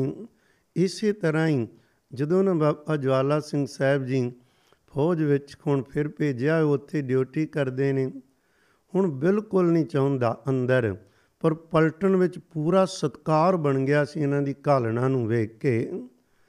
ਬਾਬਾ ਜੀ ਨੇ ਕਿਹਾ ਸੀ, ਜਦੋਂ ਮਿਲੇ ਸੀ ਨਾ ਬਾਬਾ ਆਇਆ ਸਿੰਘ ਸਾਹਿਬ ਜੀ, ਉਹਨਾਂ ਨੇ ਬਾਬਾ ਜੀ ਉਹਨਾਂ ਨੂੰ ਕਿਹਾ ਸੀ ਜੀ ਤੁਸੀਂ ਰਾਤ ਨੂੰ ਸੌਣਾ ਨਹੀਂ, ਖਾਣਾ ਇਕਾਂਤ ਵਿੱਚ ਬੈਠ ਕੇ ਭਜਨ ਕਰਨਾ ਜੀ। ਇਹ ਇਲਾਕਾ ਸਾਰਾ ਰਾਵਲਪਿੰਡੀ ਦਾ, ਇੱਧਰ ਪਠਾਨ ਲੋਕ ਹਮਲਾ ਕਰਦੇ। ਬਾਬਾ ਜੀ ਨੇ ਕਿਹਾ ਸੀ ਨਿਤੜਕ ਹੋ ਕੇ ਜਿੱਥੇ ਮਰਜ਼ੀ ਬੈਠਣਾ, ਤੁਹਾਡਾ ਵਾਲ ਨਹੀਂ ਵਿੰਗਾ ਹੋਏਗਾ। ਪਰ ਉਹਨੂੰ ਸਰਕਾਰ ਦੀ ਡਿਊਟੀ ਸੂਬੇਦਾਰ ਨੂੰ ਕਿਹਾ ਸੀ, ਸੀਓ ਨੂੰ ਕਹਿ ਕੇ ਇਹਨਾਂ ਦੀ ਜਿਹੜੀ ਆਮ ਜਿਹੜੀ ਉਹਨਾਂ ਕੋਲ ਰੋਜ਼ ਦੀ ਘਾਲਣਾ ਕਲਵਾਉਂਦੇ ਹਨ ਪ੍ਰੈਕਟਿਸ ਲਈ, ਉਹ ਮਾਫੀ ਦਵਾ ਦੇਣਾ ਤਾਂ ਕਿ ਬੰਦਗੀ ਕਰ ਸਕਣ। ਉਹ ਵੀ ਹੋ ਗਿਆ ਸੀ। ਰਾਤਾਂ ਨੂੰ ਬਹਿਣਾ, ਸ਼ਾਮ ਨੂੰ ਨਾ ਗੁਰਦੁਆਰਾ ਸਾਹਿਬ ਵਿੱਚ ਦੀਵਾਨ ਲਾਣਾ। ਜਦੋਂ ਸਾਰਿਆਂ ਨੇ ਚਲੇ ਸਿੱਧੀਆਂ ਧਾਰਨਾ ਪੜ੍ਹ ਕੇ ਸੰਗਤ ਨੂੰ ਜੋੜਦੇ ਸਨ, ਅਤੇ ਜਦੋਂ ਹੋਇਆ ਕਿ ਰਾਤਾਂ ਨੂੰ ਬੰਦਗੀ 'ਚ ਬਹਿ ਜਾਣਾ, ਜਦੋਂ ਉਹਨਾਂ ਨੇ ਚੱਲ ਜਾਣਾ, ਇੱਕ ਅੰਗਰੇਜ਼ ਅਫਸਰ ਸੀ, ਉਹ ਕਹਿਣ ਲੱਗਾ ਮੈਂ ਨਹੀਂ ਮੰਨਦਾ ਵੀ ਇਹ ਲੋਕ ਇਹਨਾਂ ਕੋਲ ਕੋਈ ਸ਼ਕਤੀਆਂ ਨੇ। ਤਾਂ ਉਹ ਕਹਿਣ ਲੱਗੇ ਮੈਂ ਉਹਨਾਂ ਦੀ ਕਰਾਮਾਤ ਦੇਖਣੀ ਚਾਹੁੰਦਾ। ਗੱਲ ਫੈਲ ਗਈ, ਕਿਉਂਕਿ ਮਹਾਂਪੁਰਖਾਂ ਨੂੰ ਲੋੜ ਨਹੀਂ ਹੁੰਦੀ ਪਈ ਦਿਖਾਣ ਪਈ ਸਾਡੇ ਕੋਲ ਤਾਕਤ ਏ। ਉਹ ਤਾਂ ਕਹਿੰਦੇ ਕਹੋ ਨਾਨਕ ਸਭ ਤੇਰੀ ਵਡਿਆਈ, ਕੋਈ ਨਾਉ ਨਾ ਜਾਣੈ ਮੇਰਾ। ਉਹ ਕਹਿੰਦੇ ਅਸ ਵਡਿਆਈਆਂ ਗੁਰੂ ਨਾਨਕ ਸਾਹਿਬ ਦੀਆਂ, ਅਸੀਂ ਕੌਣ ਨੇ ਹਾਂ, ਨਾ ਹਮ ਕੀਆ ਨਾ ਕਰਾਂਗੇ, ਨਾ ਕਰ ਸਕੈ ਸਰੀਰ, ਜੋ ਕੁਛ ਕੀਆ ਸੋ ਹਰ ਕੀਆ ਕਹਿ ਕਬੀਰ ਕਬੀਰ। ਪਰ ਕਈ ਵਾਰ ਇਹੋ ਜਿਹਾ ਸਬਬ ਬਣਦਾ। ਉਹ ਸਾਰੇ ਫੌਜੀ ਕਹਿਣ ਲੱਗੇ ਬਾਬਾ ਜਵਾਲਾ ਸਿੰਘ ਜੀ ਨੂੰ ਭਈ ਤੁਸੀਂ ਨਾ ਸ਼ਕਤੀ ਦਿਖਾਇਓ ਜ਼ਰੂਰ, ਉਹ ਦੇਖਣਾ ਚਾਹੁੰਦਾ, ਉਹਨੇ ਬੁਲਾਇਆ। ਬਾਬਾ ਜੀ ਨੇ ਬਹੁਤ ਸਮਝਾਇਆ ਸਾਡੇ ਕੋਲ ਕੀ ਹੈ, ਕਿਹੜੇ ਪਾਸੇ ਤੁਰ ਪਏ ਹੋ। ਕਹਿੰਦੇ ਅਸੀਂ ਸਮਝਦੇ ਹਾਂ ਪਰ ਇੱਕ ਵਾਰ ਜ਼ਰੂਰ। ਕਹਿਣ ਲੱਗੇ ਜੇ ਸੰਗਤ ਦਾ ਹੁਕਮ ਹੈ ਤੇ ਸਤਿਗੁਰੂ ਨੂੰ ਜਿਵੇਂ ਭਾਏਗਾ ਉਵੇਂ ਖੋਏਗਾ। ਅੰਗਰੇਜ਼ ਅਫਸਰ ਨੇ ਨਾ ਇੱਕ ਕਾਗਜ਼ 'ਤੇ ਕੁਝ ਅੱਖਰ ਲਿਖੇ ਸਾਨੂੰ, ਉਹਦਾ ਮਤਲਬ ਤੇ ਸੀ ਵੀ ਤੁਸੀਂ ਰੱਬ ਦੇ ਬਹੁਤ ਪਵਿੱਤਰ ਬੰਦੇ ਹੋ। ਉਹਨੇ ਸੋਚਿਆ ਵੀ ਜੋ ਮੈਂ ਲਿਖਿਆ ਹੱਥ 'ਚ ਫੜਿਆ, ਜੋ ਦੱਸ ਦੇਣਗੇ ਤੇ ਮੈਂ ਸਮਝ ਲਾਂਗਾ। ਬਾਬਾ ਜੀ ਹੋਰੀ ਗਏ, ਹੱਸ ਕੇ ਕਹਿਣ ਲੱਗੇ ਅਫਸਰ ਨੂੰ ਆਹ ਕੁਝ ਲਿਖਿਆ ਤੁਸੀਂ, ਨਾਲੇ ਹੋਰ ਗੱਲਾਂ ਪਾ ਦਿੱਤੀਆਂ। ਜਦੋਂ ਉਹਨੇ ਪੜ੍ਹਿਆ ਬਿਲਕੁਲ ਉਹੀ ਲਿਖਿਆ ਸੀ। ਬੜਾ ਹੈਰਾਨ ਵੀ ਇਹ ਕਿਵੇਂ ਖੋ ਗਿਆ। ਇਸ ਤਰ੍ਹਾਂ ਦੀਆਂ ਕੁਛ ਇੱਕ ਦੋ ਹੋਰ ਉਹਨੇ ਇਹੋ ਜਿਹੇ, ਕੋਈ ਈਸਾਈਆਂ ਈਸਾਈ ਮਤ ਨਾਲ ਸੰਬੰਧਿਤ ਸੀ ਭਈ ਕੀ ਬਾਈਬਲ ਵਿੱਚ ਲਿਖਿਆ ਹੈ। ਬਾਬਾ ਜੀ ਨੇ ਅੱਖਰ ਟੂ ਅੱਖਰ ਉਹ ਉਸੇ ਤਰ੍ਹਾਂ ਸੁਣਿਆ, ਉਹਨੇ ਪੜ੍ਹਿਆ ਤਾਂ ਸਾਰਾ ਕੁਝ ਸੀ। ਹੋਰ ਸ਼ਰਧਾ ਬਣ ਗਈ ਸੰਗਤ ਵਿੱਚ। ਹੁਣ ਬਾਬਾ ਜੀ ਚਾਹੁੰਦੇ ਨੇ ਵੀ ਇੱਥੋਂ ਨਾ ਕਟਾ ਲਿਆ ਜਾਵੇ, ਰੱਬ ਦੀ ਨੌਕਰੀ ਕਰੀਏ। ਜਦੋਂ ਨਾ ਕੱਟਣ ਦੀ ਗੱਲ ਆਈ, ਸਾਰੇ ਫੌਜੀਆਂ ਨੇ ਸੂਬੇਦਾਰ ਨੇ ਜਾ ਬਾਬਾ ਆਇਆ ਸਿੰਘ ਜੀ ਨੂੰ ਬੇਨਤੀ ਕੀਤੀ। ਕਹਿੰਦੇ ਪਏ ਨੇ ਸਾਡੀ ਤਾਂ ਮੰਨਣੀ ਨਹੀਂ, ਉਹਨਾਂ ਦਾ ਬਚਨ ਮੰਨਣਗੇ। ਉਹਨਾਂ ਨੇ ਕਿਹਾ ਜੀ ਇਹਨਾਂ ਕਰਕੇ ਹੀ ਤਾਂ ਸਾਡੇ ਜੀ ਲੱਗਾ ਅਤੇ ਸਾਡੇ ਵਿੱਚ ਹੁਲਾਰਾ ਹੈ। ਉੱਧਰੋਂ ਪਹਿਲੀ ਜਿਹੜੀ ਜੰਗ ਛਿੜ ਰਹੀ ਸੀ, ਪੂਰੇ ਵਿਸ਼ਵ ਦੀ ਪਹਿਲੀ ਵੱਡੀ ਜੰਗ, ਉਹਦੀਆਂ ਤਿਆਰੀਆਂ ਸਨ। ਉੱਨੀ ਸੌ ਚੌਦਾਂ ਨੂੰ ਜਾਣਾ ਸੀ ਫਰਾਂਸ ਸਾਈਡ ਫੌਜਾਂ ਇੱਧਰੋਂ ਹਿੰਦੁਸਤਾਨ ਵੱਲੋਂ। ਉੱਧਰੋਂ ਇਹ ਗੱਲ ਹੋ ਗਈ।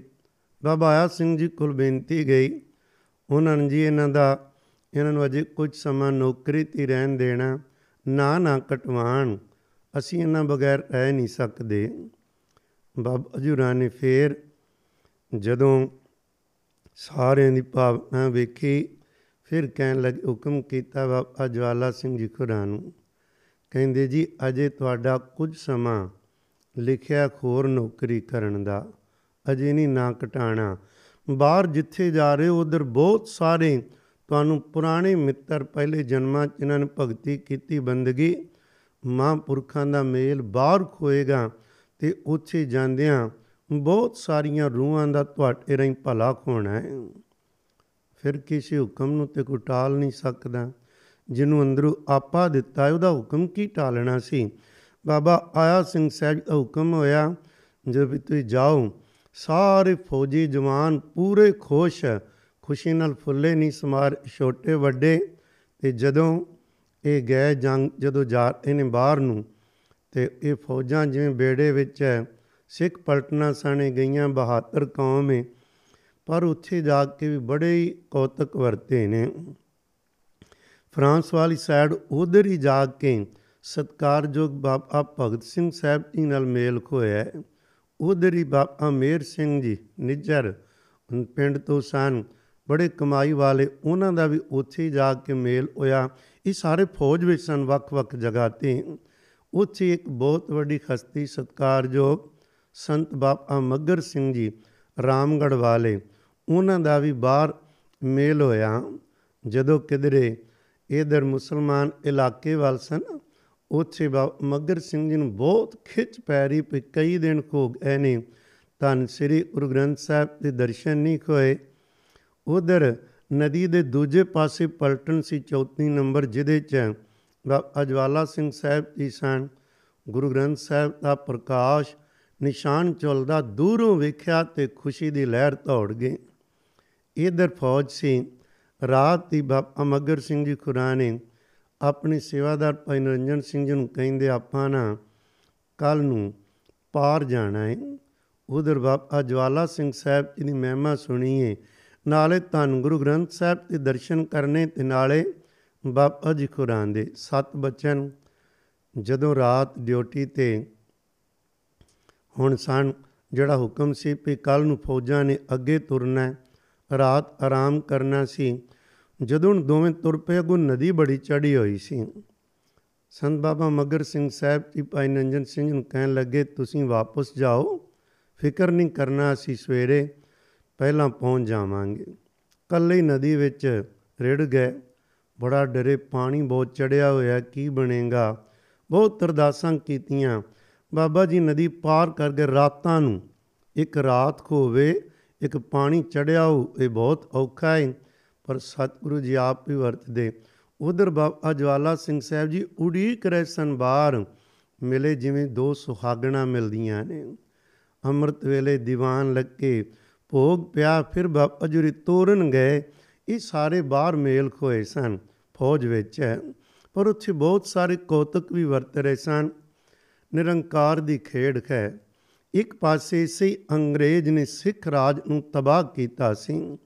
ਇਸੇ ਅੰਗਰੇਜ਼ ਰਾਜ ਨੇ ਏਡਾ ਵੱਡਾ ਰਾਜ ਖਤਮ ਕਰਕੇ ਇਹਨਾਂ ਨੇ ਉਹੀ ਜਿਹੜੇ ਸਿੱਖ ਨੇ ਫੌਜੀ, ਜਿਨ੍ਹਾਂ ਦੀ ਬਹਾਦਰੀ ਦਾ ਲੋਹਾ ਦੁਨੀਆ ਮੰਨਦੀ ਸੀ, ਹੁਣ ਇਹਨਾਂ ਦੀ ਨੌਕਰੀ ਪੈ ਕਰਦੇ ਨੇ। ਪਰ ਅਗਲੀ ਗੱਲ ਬੜੀ ਕਮਾਲ ਦੀ, ਨੌਕਰੀ ਕਰਨ ਵਾਲਿਆਂ 'ਚ ਪੂਰਨ ਮਹਾਂਪੁਰਖ ਨੇ ਵੱਖ ਵੱਖ ਜਗ੍ਹਾ 'ਤੇ। ਫੌਜ ਵਿੱਚ ਹੀ ਸਨ ਬਾਬਾ ਆਇਆ ਸਿੰਘ, ਫੌਜ ਵਿੱਚ ਹੀ ਬਾਬਾ ਕਰਮ ਸਿੰਘ ਸਾਹਿਬ, ਬਾਬਾ ਜਵਾਲਾ ਸਿੰਘ, ਸੰਤ ਬਾਬਾ ਮੱਘਰ ਸਿੰਘ ਸਾਹਿਬ, ਇਹ ਫੌਜਾਂ ਵਿੱਚ ਨੇ। ਕਮਾਲ ਦੀ ਖੇਡ ਹੈ।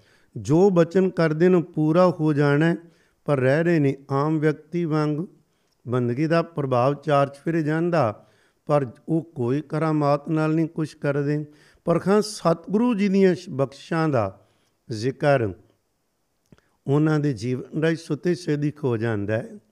ਇੱਕ ਵਾਰੀ ਜਦੋਂ ਫੌਜ ਦਾ ਕਾਨੂੰਨ ਸੀ, ਹਰ ਫੌਜੀ ਨੂੰ ਮਾਸ ਸ਼ਰਾਬ ਦੀ ਵਰਤੋਂ ਕਰਨੀ ਪੈਂਦੀ। ਠੰਡੇ ਮੁਲਕ ਨੇ, ਬਰਫਾਂ ਪੈਂਦੀਆਂ ਨੇ, ਗਰਮ ਚੀਜ਼ਾਂ ਜ਼ਰੂਰੀ।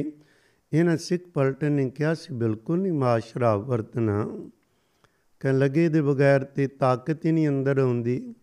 ਬਾਬਾ ਜੀ ਕਹਿਣ ਲੱਗੇ, ਤਾਕਤ ਨਾਮ ਵਿੱਚ ਨਾ ਕਿ ਇਹਨਾਂ ਨਖਿੱਧ ਚੀਜ਼ਾਂ ਵਿੱਚ ਤਾਕਤਾਂ ਛਿਪੀਆਂ ਨੇ। ਇਹਦੀ ਤਾਕਤ ਤਾਂ ਦੋ ਚਾਰ ਘੰਟੇ ਰਹਿ ਕੇ ਮੁੱਕ ਜਾਂਦੀ। ਜਿਹੜਾ ਪਰਮੇਸ਼ਰ ਦਾ ਨਾਮ ਹੈ, ਉਹਦੀ ਤਾਕਤ ਤਾਂ ਜੁੱਗਾਂ ਤੱਕ ਨਾਲ ਚੱਲਦੀ ਹੈ। ਕਿਹੜੀ ਤਾਕਤ ਗੱਲਾਂ ਕਰਦੇ ਹੋ। ਪਰ ਫੌਜ ਦਾ ਕਾਨੂੰਨ ਹੁੰਦਾ, ਨਾ ਨਹੀਂ ਕਰਨੀ। ਨਾ ਹੋਈ ਗੱਲ, ਵੱਧਦੀ ਗਈ, ਵੱਡੇ ਅਫਸਰਾਂ ਤੱਕ ਗਈ।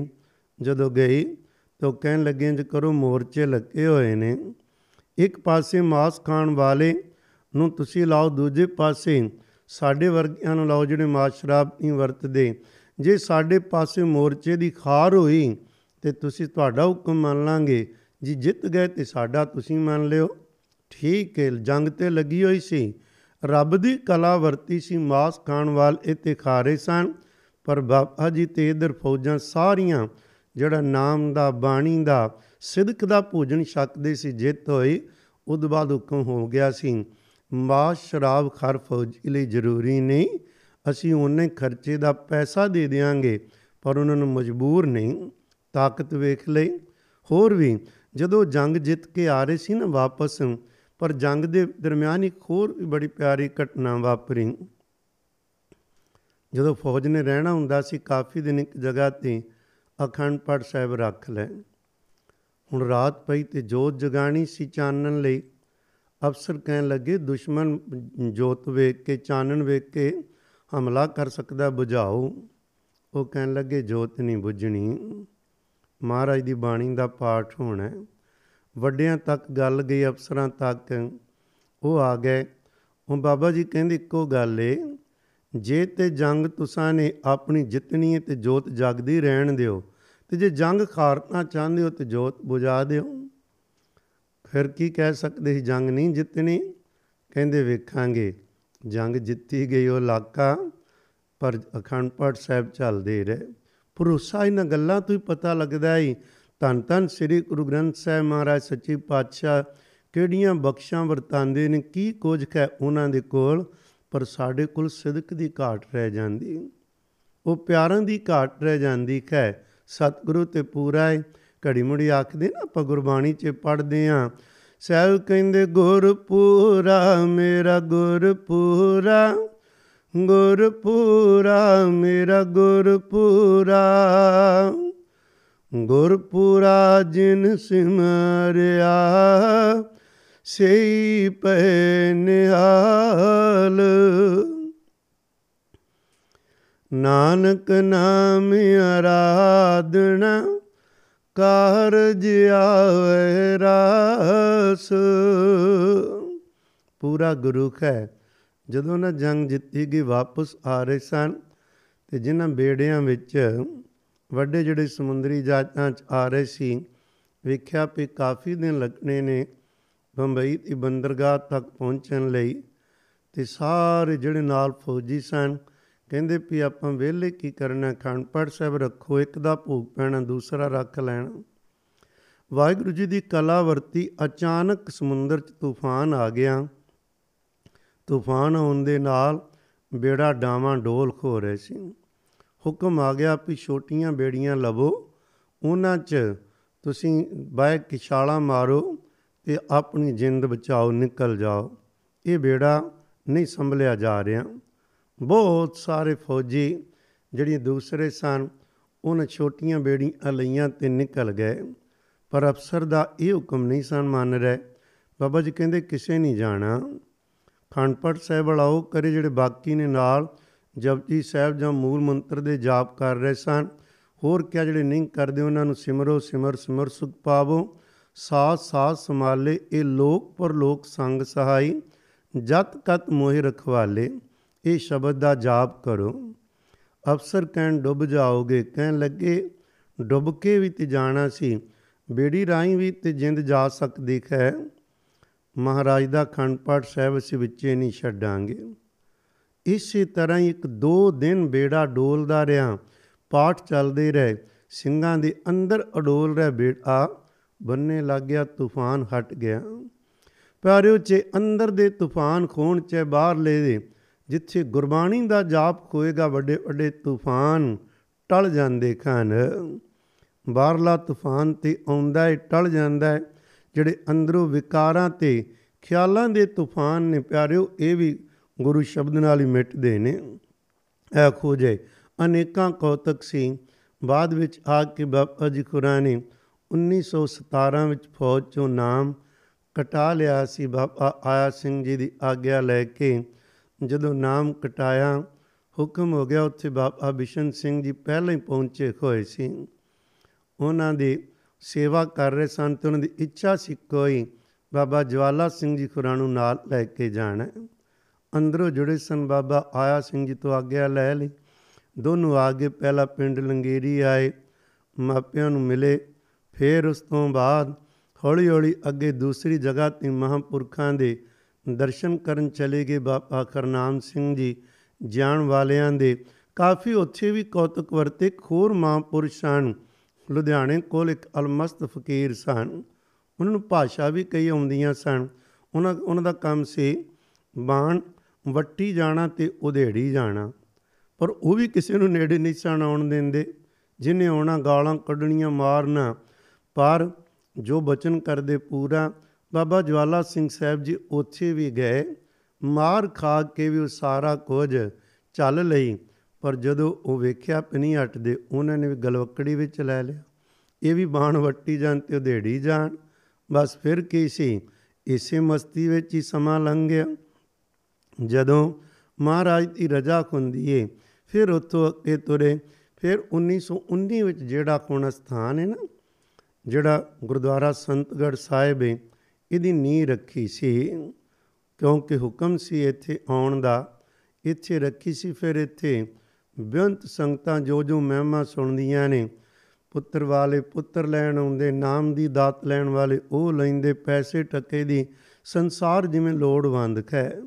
ਮਹਾਂਪੁਰਖ ਉਹਨਾਂ ਦੀਆਂ ਲੋੜਾਂ ਪੂਰੀਆਂ ਕਰਕੇ ਇੱਕ ਇੱਕ ਨੂੰ ਗੁਰਬਾਣੀ ਅਤੇ ਨਾਮ ਨਾਲ ਜੋੜੀ ਜਾਂਦੇ ਨੇ। ਅਨੇਕਾਂ ਰੂਹਾਂ ਬਾਬਾ ਜੀ ਨੇ ਇਸ ਅਸਥਾਨ 'ਤੇ ਰਹਿ ਕੇ ਜੋੜੀਆਂ। ਇੱਕ ਨਾ ਇੱਕ ਵਾਰੀ ਬਾਬਾ ਜੀ ਇੱਕ ਅੰਬ ਦੇ ਰੁੱਖ ਥੱਲੇ ਬੈਠੇ ਸਨ, ਉੱਥੇ ਬੈਠ ਕੇ ਬੰਦਗੀ 'ਚ ਲੀਨ ਸਨ। ਇੱਕ ਪ੍ਰੇਤ ਸੀ, ਪ੍ਰੇਤ ਆ ਕੇ ਉਹਨੇ ਅੰਬ ਦੀ ਟਾਹਣ ਤੋੜੇ, ਉੱਤੇ ਸੁੱਟੇ। ਬਾਬਾ ਜੀ ਅਡੋਲ ਬੈਠੇ ਰਹੇ। ਕੋਈ ਇੱਧਰੋਂ ਕਦੇ ਭਿਆਨ ਕਰੂ ਬਣਾਵੇ, ਖਵਾ, ਅੱਗ, ਕਈ ਕੁਝ। ਬਾਬਾ ਜੀ ਹਿੱਲੇ ਨਾ ਨਾ। ਫਿਰ ਉਹ ਬੇਨਤੀ 'ਤੇ ਆ ਗਿਆ, ਜੀ ਮੇਰਾ ਉਧਾਰ ਕਰੋ। ਕਹਿਣ ਲੱਗੇ ਤੂੰ ਕੌਣ ਏ? ਕਹਿੰਦਾ ਪਟਰਾਣੇ ਦਾ ਚੌਧਰੀ ਸਾਂ, ਤਾਕਤ ਸੀ ਮੇਰੇ ਕੋਲ, ਪਰ ਮੈਂ ਲੋਕਾਂ 'ਤੇ ਜ਼ੁਲਮ ਬਹੁਤ ਕੀਤੇ, ਬੜੀਆਂ ਧੀ ਧੀਆਂ ਭੈਣਾਂ ਦੀ ਇੱਜ਼ਤ ਵੀ ਰੋਲੀ। ਉਹ ਸਾਰੇ ਪਾਪਾਂ ਨੇ ਮੈਨੂੰ ਪ੍ਰੇਤ ਦੀ ਜੂਨ ਵਿੱਚ ਪਾ ਦਿੱਤਾ, ਮੈਂ ਬਹੁਤ ਦੁਖੀ ਹਾਂ। ਕਿਰਪਾ ਕਰੋ, ਮੇਰਾ ਉਧਾਰ ਕਰੋ, ਮੇਰੇ 'ਤੇ ਮਿਹਰ ਕਰੋ, ਉਧਾਰ ਕਰੋ। ਜਦੋਂ ਉਹਨੇ ਬੇਨਤੀ ਕੀਤੀ, ਬਾਬਾ ਜੀ ਕਹਿਣ ਲੱਗੇ ਤੂੰ ਇੰਨਾ ਪਾਪ ਕੀਤਾ ਹੈ, ਤੇਰਾ ਉਧਾਰ ਕਰਨਾ ਮੁਸ਼ਕਲ ਹੈ। ਜੀ ਨਹੀਂ, ਤੁਹਾਡੇ ਲਈ ਕੋਈ ਮੁਸ਼ਕਲ ਨਹੀਂ ਹੈ। ਕਹਿਣ ਲੱਗੇ ਮੈਨੂੰ ਜੋ ਹੁਕਮ ਕਰੋ ਮੈਂ ਸੇਵਾ ਕਰਾਂਗਾ।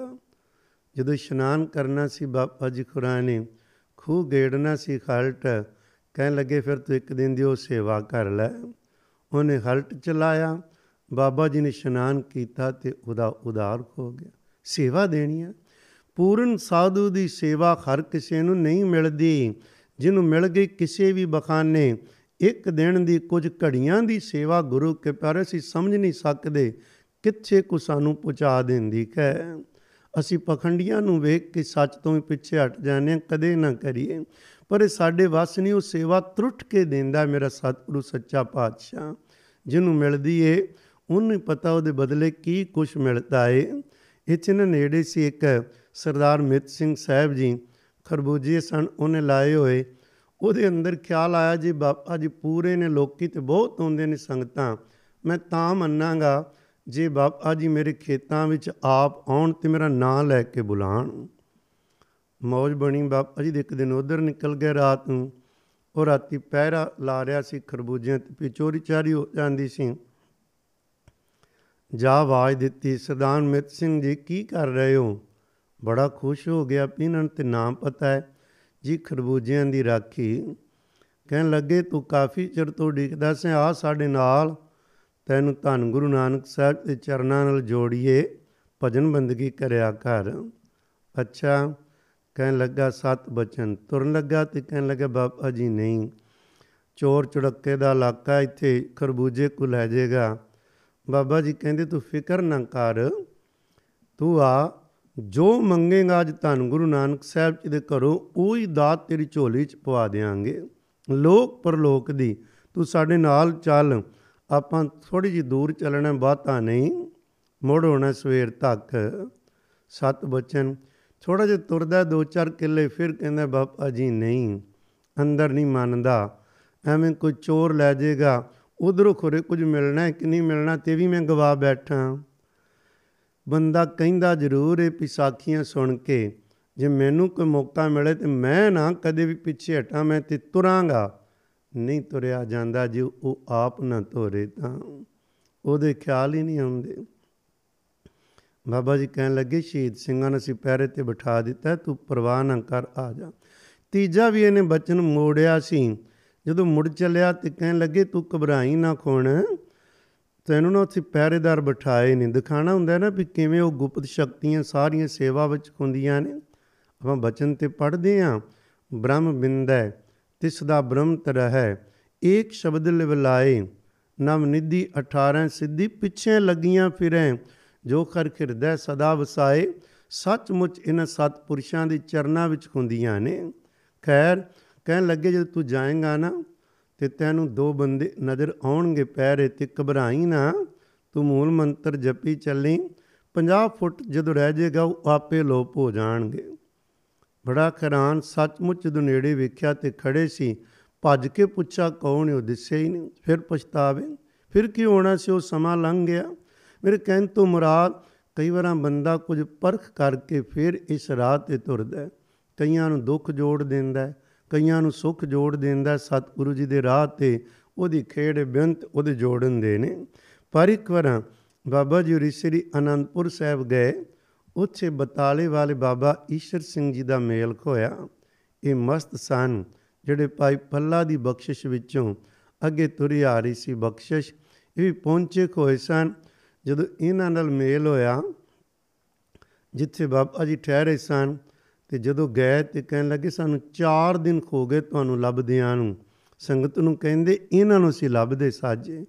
ਬਹੁਤ ਖੁਸ਼ ਮਿਲੇ, ਪਰ ਬਾਬਾ ਜਵਾਲਾ ਸਿੰਘ ਜੀ ਰਾਤ ਨੂੰ ਚੁੱਪ ਕਰਕੇ ਹੀ ਉੱਥੋਂ ਛਿਪ ਕੇ ਚਲੇ ਗਏ। ਬਾਬਾ ਜੀ ਨੇ ਬਹੁਤ ਲੱਭਿਆ, ਉਦਾਸ ਹੋਏ। ਫਿਰ ਅੰਦਰ ਦੀਆਂ ਕਹਾਣੀਆਂ, ਇੱਕ ਵਾਰੀ ਸਤਿਕਾਰਯੋਗ ਬਾਬਾ ਜਵਾਲਾ ਸਿੰਘ ਸਾਹਿਬ ਜੀ ਤੀਰਥ ਯਾਤਰਾ ਇੱਧਰ ਗਏ, ਅਤੇ ਬਾਬੇ ਬਕਾਲੇ ਜਦੋਂ ਗਏ ਨਾ, ਕਹਿਣ ਲੱਗੇ, ਇੱਥੇ ਬਤਾਲਾ ਨੇੜੇ ਸਾਡਾ ਸਾਥੀ ਫੌਜ ਦਾ ਸਰਦਾਰ ਨੱਥਾ ਸਿੰਘ ਦਾ ਪਿੰਡ ਵੀ ਉਹ ਸੀ, ਚਲੋ ਨਾਲੇ ਉਹਨੂੰ ਮਿਲ ਚਲੀਏ ਅਤੇ ਨਾਲੇ ਬਾਬਾ ਈਸ਼ਰ ਸਿੰਘ ਜੀ ਨੂੰ। ਜਦੋਂ ਗਏ ਸਾਥੀ ਤਾਂ ਖੁਸ਼ ਹੋਇਆ ਹੀ ਖੋਇਆ। ਬਾਬਾ ਈਸ਼ਰ ਸਿੰਘ ਜੀ ਉਹਨਾਂ ਨੂੰ ਇੰਨੀ ਖੁਸ਼ੀ ਇੰਨੀ ਖੁਸ਼ੀ ਕੋਈ ਸੰਭਾਲ ਨਾ ਜਾਵੇ। ਪਰਿਵਾਰ ਨੂੰ ਕਹਿਣ ਲੱਗੇ, ਚਰਨੀ ਡਿੱਗੋ, ਅੱਜ ਕੌਣ ਆ ਗਿਆ, ਰੱਬ ਆਪ ਆ ਗਿਆ ਸਾਡੇ ਘਰ। ਜਦੋਂ ਸੰਗਤ ਕੀਤੀ ਅਤੇ ਬੇਨਤੀ ਕੀਤੀ, ਸਾਨੂੰ ਨਾਲ ਹੀ ਲੈ ਚੱਲੋ, ਫਿਰ ਨਾਲ ਹੀ ਲੈ ਗਏ ਸਨ। ਪਿਆਰੇ, ਉਹ ਬੜਾ ਕੋਸ਼ਿਸ਼ ਰਾਹ 'ਤੇ ਉਹ ਮਸਤ ਸਨ, ਫਿਰ ਉੱਥੇ ਹੀ ਰਹੇ ਸਨ। ਉਹਨਾਂ ਦੇ ਬੇਅੰਤ ਕੌਤਕ ਹੈ। ਜਦੋਂ ਕਿਸੇ ਦਾ ਜੀਅ ਕਰੇ, ਹਰਖੋਵਾਲ ਵਾਲੇ ਸੱਤ ਪੁਰਸ਼ਾਂ ਦਾ ਜੀਵਨ ਜ਼ਰੂਰ ਪੜ੍ਹੋ, ਬਹੁਤ ਕੁਝ ਸਿੱਖਣ ਨੂੰ ਮਿਲਦਾ। ਹਰ ਮਹਾਂਪੁਰਖ ਨੂੰ ਮਹਾਰਾਜ ਨੇ ਵੱਖਰੇ ਵੱਖਰੇ ਢੰਗ, ਵੱਖਰੇ ਵੱਖਰੇ ਤਰੀਕੇ ਨਾਲ ਜੋੜਨ ਦੀ ਸੇਵਾ ਦਿੱਤੀ ਹੁੰਦੀ ਹੈ। ਜਦੋਂ ਮਸਤ ਸਨ, ਇੱਕ ਵਾਰ ਨਾ ਬਾਬਾ ਈਸ਼ਰ ਸਿੰਘ ਜੀ ਇਹੀ ਸਨ, ਮਸਤ ਸਨ, ਅਤੇ ਉਸੇ ਮਸਤੀ ਦੇ ਵਿੱਚ ਹੀ ਇੱਕ ਵਾਰ ਕਹਿਣ ਲੱਗੇ ਬਾਬਾ ਜਵਾਲਾ ਸਿੰਘ ਜੀ ਨੇ, ਅਸੀਂ ਚਾਹੁੰਦੇ ਹਾਂ ਜੇ ਤੁਸੀਂ ਕੁਛ ਮੰਗੋ ਅਸੀਂ ਦੇਈਏ। ਕਹਿਣ ਲੱਗੇ, ਜੀ ਤੁਸੀਂ ਸਭੋ ਕੁਛ ਦਿੱਤਾ, ਹੋਰ ਕੀ ਮੰਗੀਏ, ਕਾਫੀ ਵਾਰੀ ਕਿਹਾ, ਤਿੰਨ ਵਾਰੀ। ਕਹਿਣ ਲੱਗੇ, ਤੁਸੀਂ ਤੇ ਸਰੀਰ ਛੱਡ ਰਹੇ ਹੋ, ਤਿਆਰੀ ਕੀਤੀ ਜੀ, ਤਾਂ ਹੀ ਤੇ ਕਿਹਾ ਹੈ। ਕਹਿਣ ਲੱਗੇ, ਫਿਰ ਮੇਰੀ ਬੇਨਤੀ, ਬਾਬਾ ਜਵਾਲਾ ਸਿੰਘ ਸਾਹਿਬ ਜੀ ਕਹਿਣ ਲੱਗੇ, ਭਾਈ ਸਾਡੀ ਬੇਨਤੀ, ਦਸ ਸਾਲ ਹੋਰ ਸਰੀਰ ਨਾ ਛੱਡੋ। ਸਤ ਬਚਨ, ਜੇ ਤੁਹਾਡੇ ਤੋਂ ਬਚਨ ਹੋ ਗਿਆ ਨਹੀਂ ਛੱਡਾਂਗੇ, ਪਰ ਸਾਡੀ ਸਰੀਰਕ ਕਿਰਿਆ ਨੂੰ ਬਦਲ ਜਾਏਗੀ। ਲੋਕੀ ਸਾਨੂੰ ਬਹੁਤ ਕੁਝ ਕਹਿਣਗੇ, ਤੁਸੀਂ ਨਾ ਸਾਨੂੰ ਝੱਲਾ ਪਾਗਲ ਕਹਿਣਾ। ਹੱਸਦੇ ਸੀ, ਕਹਿੰਦੇ, ਜੇ ਸਾਡੀ ਕੀ ਜ਼ਰੂਰਤ ਹੈ, ਸਰੀਰ ਉਹਨਾਂ ਦਾ ਮੋਟਾ ਹੋ ਗਿਆ। ਸੇਵਾਦਾਰ ਚੁੱਕ ਕੇ ਸਾਰੀ ਕਿਰਿਆ ਕਰਾਉਂਦੇ ਸਨ। ਪਰ ਇਹ ਫਕੀਰਾਂ ਦੀਆਂ ਬਾਤਾਂ ਅਨੋਖੀਆਂ ਹੁੰਦੀਆਂ ਨੇ। ਉਹਨਾਂ ਦੇ ਉਹਨਾਂ ਦੇ ਫਕੀਰ ਦੀ ਗੱਲ ਇੱਕ ਦੋ ਕਰਕੇ ਗੱਲ ਕਰ ਰਹੇ ਹਾਂ। ਜਦੋਂ ਇਹ ਕਹਾਣੀਆਂ ਛਿੜਦੀਆਂ ਅਤੇ ਲੰਬੇਰੀਆਂ ਨੇ, ਆਪਾਂ ਕੇਵਲ ਮੁੱਢਲਾ ਜਾਂ ਜੀਵਨ ਦਾ ਹੀ ਦਰਸ਼ਨ ਦੀਦਾਰ ਇਹ ਕਰ ਰਹੇ ਹਾਂ, ਸਾਰੇ ਦੀ ਨਹੀਂ। ਸਾਰੇ ਦੇ ਅਤੇ ਨਾਲੇ ਕਰਨਾ ਵੀ ਕੀ, ਸਾਰੇ ਦਾ ਤਾਂ ਮਤਲਬ ਏ ਇਹਨਾਂ ਗੱਲਾਂ ਤੋਂ, ਕਥਾ ਕਹਾਣੀਆਂ ਤੋਂ ਖੁਦ ਅੰਮ੍ਰਿਤ ਦੀ ਦਾਤ ਲੈ ਕੇ ਨਾਮ ਨਾਲ ਜੁੜੀਏ ਅਤੇ ਉਹ ਮਸਤੀਆਂ ਮਾਣੀਏ ਜਿਹੜੀਆਂ ਸਤਿਗੁਰੂ ਹਰ ਸਿੱਖ ਨੂੰ ਮਸਤੀਆਂ ਦੇਣਾ ਚਾਹੁੰਦੇ ਨੇ। ਜਿਹਦੇ ਬਾਰੇ ਕਹਿੰਦੇ ਹਾਂ, ਬਾਬਾ ਮਨ ਮਤ ਵਾਰੂ ਨਾਮ ਰਸ ਪੀਵੇ, ਜਿਹਨੂੰ ਕਹਿੰਦੇ ਹਾਂ ਪੇਦ ਵਰਗਾ ਰਸ ਕੋਈ ਨਹੀਂ। ਉਧਰ ਤੁਰਨਾ ਹੀ। ਮਹਾਂਪੁਰਖ ਦਾ ਸਤਿਕਾਰ ਇਹ ਸੀ, ਖੁਦ ਬੰਦਗੀ ਕਰੀਏ, ਅੰਮ੍ਰਿਤ ਧਾਰੀ ਹੋਈਏ, ਧੰਨ ਸ੍ਰੀ ਗੁਰੂ ਗ੍ਰੰਥ ਸਾਹਿਬ ਤੋਂ ਸਦਕੇ ਜਾਈਏ। ਮਹਾਂਪੁਰਖਾਂ ਦਾ ਉਪਦੇਸ਼ ਹੀ ਹੁੰਦਾ ਹੈ ਵੀ ਇੱਕ ਪਲ ਗੁਰੂ ਕੇ ਸ਼ਬਦ ਨਾਲ ਜੁੜ ਕੇ ਰਵੋ। ਗੱਲ ਕਰ ਰਹੇ ਸਾਂ ਉਹ ਨ ਬਾਬਾ ਈਸ਼ਰ ਸਿੰਘ ਜੀ ਖੁਰਾਂ ਦੀ। ਇਹ ਮਹਾਂਪੁਰਖਾਂ ਦੀ ਵੀ ਕਮਾਲ। ਇੱਕ ਪਿੰਡ ਸੀ ਨਾਲ, ਇੱਕ ਦਿਨ ਜਦੋਂ ਕਿ ਉਹਨਾਂ ਨੂੰ ਇਹਨਾਂ ਦੀ ਕਿਰਿਆ ਨਹੀਂ ਸੀ ਕਰ ਸਕਦੇ, ਇੱਕ ਦਿਨ ਕਹਿੰਦੇ ਆਪਾਂ ਨਾਲ ਦੇ ਪਿੰਡ ਜਾਣਾ ਅਤੇ ਤੁਰ ਕੇ ਜਾਣਾ। ਬੜੇ ਖਰਾਂ ਤੁਰਨਗੇ ਕਿਵੇਂ, ਉੱਥੋਂ ਤੱਕ ਤਾਂ ਜਾ ਨਹੀਂ ਸਕਦੇ। ਤੁਰ ਪੈਡਾ ਪਾਰਾ ਸ਼ਿਰ ਭੱਜੇ ਜਾਣ, ਮਾਈ ਘਰ ਨਹੀਂ ਸੀ। ਜਾ ਕੇ ਜਾਂਦਿਆਂ ਸਾਰ ਕਹਿਣ ਲੱਗੀ ਸੇਵਾਦਾਰ ਨੂੰ ਘਿਓ ਕੱਢ, ਉੱਥੇ ਪਿਆ ਹੈ। ਘੜਾ ਭਰਿਆ ਸੀ, ਆਟਾ ਗੁੰਨਿਆ, ਫਟਾਫਟ ਅੱਗ ਬਾਲੀ, ਵੱਡਾ ਸਾਰਾ ਰੋਟ ਪਕਾ ਕੇ ਉਹਦੇ 'ਤੇ ਘਿਓ ਪਾਈ ਜਾਣ ਅਤੇ ਸਾੜੀ ਜਾਣ। ਮਾਈ ਆ ਗਈ, ਖੁਸ਼ੀ ਹੋਈ। ਘਿਓ ਸੜਦਾ ਵੇਖ ਕੇ ਸੇਵਾਦਾਰਾਂ ਨੂੰ ਕਹਿੰਦੀ ਏ ਜੀ ਬਾਬਾ ਜੀ ਛਕ ਲੈਣ ਜਾਂ ਛਕਾ ਦੇਣ ਕਿਸੇ ਨੂੰ, ਇਹ ਰੋੜੀ ਜਾ ਰਹੇ ਨੇ, ਮੈਂ ਗਰੀਬਣੀ ਇਹਦੇ ਨਾਲ ਹੀ ਗੁਜ਼ਾਰਾ ਕਰਦੀ ਸਾਂ, ਪਰ ਸ਼ੁਕਰ ਹੈ ਅੱਜ ਸੇਵਾ ਵਿੱਚ ਲੱਗ ਜਾਏਗਾ, ਗਰੀਬ ਹਾਂ ਘਰੋਂ। ਸੇਵਾਦਾਰ ਨੇ ਕਿਹਾ ਬਾਬਾ ਜੀ ਘਿਓ ਬਹੁਤ ਸੜ ਗਿਆ ਉੱਪਰ ਤਵੇ ਦੇ ਰੋਟੀ ਦੇ ਪਰੌਂਠੇ ਦੇ, ਹੁਣ ਆਪਾਂ ਬਸ ਕਰੀਏ। ਕਹਿਣ ਲੱਗੇ ਨਹੀਂ ਨਹੀਂ ਬਸ ਨਹੀਂ ਕਰਨਾ, ਸਾਰਾ ਘਿਓ ਸਾੜ ਲੈਣ ਦੇ। ਬੱਚਿਆ ਸੀ ਘਿਓ ਸਾੜਨ ਨਹੀਂ ਆਏ ਇਸ ਬੀਬੀ ਦੇ, ਕਈ ਪੁਸ਼ਤਾਂ ਦੀ ਗਰੀਬੀ ਸਾੜਨ ਆਏ ਹਾਂ, ਸਾੜ ਲੈਣ ਦੇ। ਇਹੋ ਜਿਹੇ ਕੌਤਕ ਵਰਤਾਉਂਦੇ ਸਨ। ਜਦੋਂ ਉਹਨਾਂ ਸਰੀਰ ਵੀ ਛੱਡਿਆ ਸੀ ਨਾ, ਚਮਕੌਰ ਸਾਹਿਬ ਸਨ ਦੇ ਬਾਬਾ ਜੀ ਖੋਰੀ ਖਰਖੋਵਾਲ ਵਾਲੇ ਸਤਪੁਰਸ਼, ਉਹਨਾਂ ਦਾ ਪਿਆਰਾ ਸਰੂਪ। ਉਹਨਾਂ ਬਾਰੇ ਇਹ ਜਦੋਂ ਰਾਤਾਂ ਨੂੰ ਕਈ ਵਾਰ ਤੁਰਨਾ ਨਾ, ਅਤੇ ਜਿਹੜੀ ਜੋਤ ਏ ਸੇਵਾਦਾਰ ਬਣ ਕੇ ਅੱਗੇ ਆਪਣੇ ਆਪ ਜਗਦੀ ਤੁਰੀ ਜਾਂਦੀ ਸੀ। ਹੁਕਮ ਸੀ ਸਤਸੰਗਿਆਂ ਨੂੰ ਜੇ ਅਚਾਨਕ ਵੇਖੋ ਘਬਰਾਉਣਾ ਨਹੀਂ, ਮੂਲ ਮੰਤਰ ਦਾ ਪਾਠ ਕਰਨਾ ਅਤੇ ਤੁਹਾਨੂੰ ਉਹ ਚੀਜ਼ ਸੁੱਖ ਦੇਵੇਗੀ, ਡਰਾਵੇਗੀ ਨਹੀਂ। ਲੋਕ ਉਹਨਾਂ ਨੂੰ ਰੱਬ ਜੀ ਕਿਹਾ ਕਰਦੇ ਸਨ, ਰੱਬ ਜੀ। ਸਤਿਕਾਰਯੋਗ ਬਾਬਾ ਜੀ ਖੁਰਾਂ ਨੂੰ, ਉਹਨਾਂ ਦੀਆਂ ਬਖਸ਼ਾਂ ਨੂੰ ਅਸੀਂ ਜਾਣ ਤਾਂ ਨਹੀਂ ਸਕਦੇ, ਪਰ ਜੀ ਚਾਹੁੰਦਾ ਨਾ ਉਹਨਾਂ ਪਿਆਰਿਆਂ ਦੀਆਂ ਬਾਤਾਂ ਕਰੀਏ, ਉਹਨਾਂ ਦੀਆਂ ਗੱਲਾਂ ਕਰਕੇ ਵੀ ਆਨੰਦ ਏ। ਬਚਨ ਕਮਾਵਾਂਗੇ ਤਾਂ ਕੈਸਾ ਆਨੰਦ ਬਣੇਗਾ। ਉੱਥੇ ਸਰੀਰ ਛੱਡਿਆ ਬਾਬਾ ਈਸ਼ਰ ਸਿੰਘ ਜੀ ਰਾਂ ਨੇ। ਹਰਖੋਵਾਲ ਵਾਲੇ ਅੰਕੁਲ ਕਾਰ ਸੀ, ਉਹਦੇ ਵਿੱਚ ਪਾ ਕੇ ਕਹਿੰਦੇ ਵੀ ਉੱਥੇ ਜਾ ਕੇ ਅਸਥਾਨ 'ਤੇ ਸੰਸਕਾਰ ਕਰਾਂਗੇ। ਹੁਣ ਪਿਛਲੀ ਸੀਟ 'ਤੇ ਸਰੀਰ ਨੂੰ ਲਟਾਇਆ ਅਤੇ ਨਾਲ ਸੇਵਾਦਾਰ ਬਹਿ ਗਏ। ਅਗਲੀ ਸੀਟ 'ਤੇ ਬਾਬਾ ਜੀ ਸਨ। ਜਦੋਂ ਆ ਕੇ ਚਿਖਾ ਤਿਆਰ ਹੋਈ ਅਤੇ ਉਹਦੇ ਉੱਪਰ ਲਟਾਇਆ ਅਤੇ ਸੰਗਤ ਬੜੇ ਪੈਰਾਗ ਪਿਆਰ ਵਿੱਚ ਅਤੇ ਬਾਬਾ ਈਸ਼ਰ ਸਿੰਘ ਜੀ ਉੱਠ ਕੇ ਬਹਿ ਗਏ। ਕਹਿਣ ਲੱਗੇ ਤੁਸੀਂ ਸਾਨੂੰ ਸਰੀਰ ਹੀ ਸਮਝਿਆ ਸੀ, ਇਕੱਠਾ ਜਿਹਾ ਕਰਕੇ ਪੰਡ ਬਣਾ ਕੇ ਕਾਰ 'ਚ ਲਿਆਏ ਹੋ।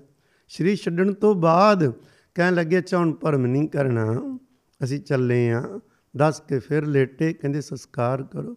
ਇਹ ਖੁਦ ਦੀਆਂ ਰੂਹਾਂ ਬਾਰੇ ਮੇਰੇ ਵਰਗਾ ਕੀ ਬਿਆਨ ਕਰ ਸਕਦਾ ਅਤੇ ਕੀ ਕਹਿ ਸਕਦਾ, ਕੁਛ ਵੀ ਨਹੀਂ ਪਿਆਰਿਓ। ਪਰ ਪੂਰਿਆਂ ਦੀ ਬਾਤ ਇੱਕੋ ਕਵਾਂ, ਪੂਰਿਆਂ ਦੀ ਬਾਤ ਇੱਥੇ ਮਨਾਈਆਂ ਪਿੰਡ ਦੇ ਸਰਦਾਰ ਬੰਤਾ ਸਿੰਘ ਕੇਰ ਸਿੰਘ ਦੋ ਭਰਾ ਸਨ।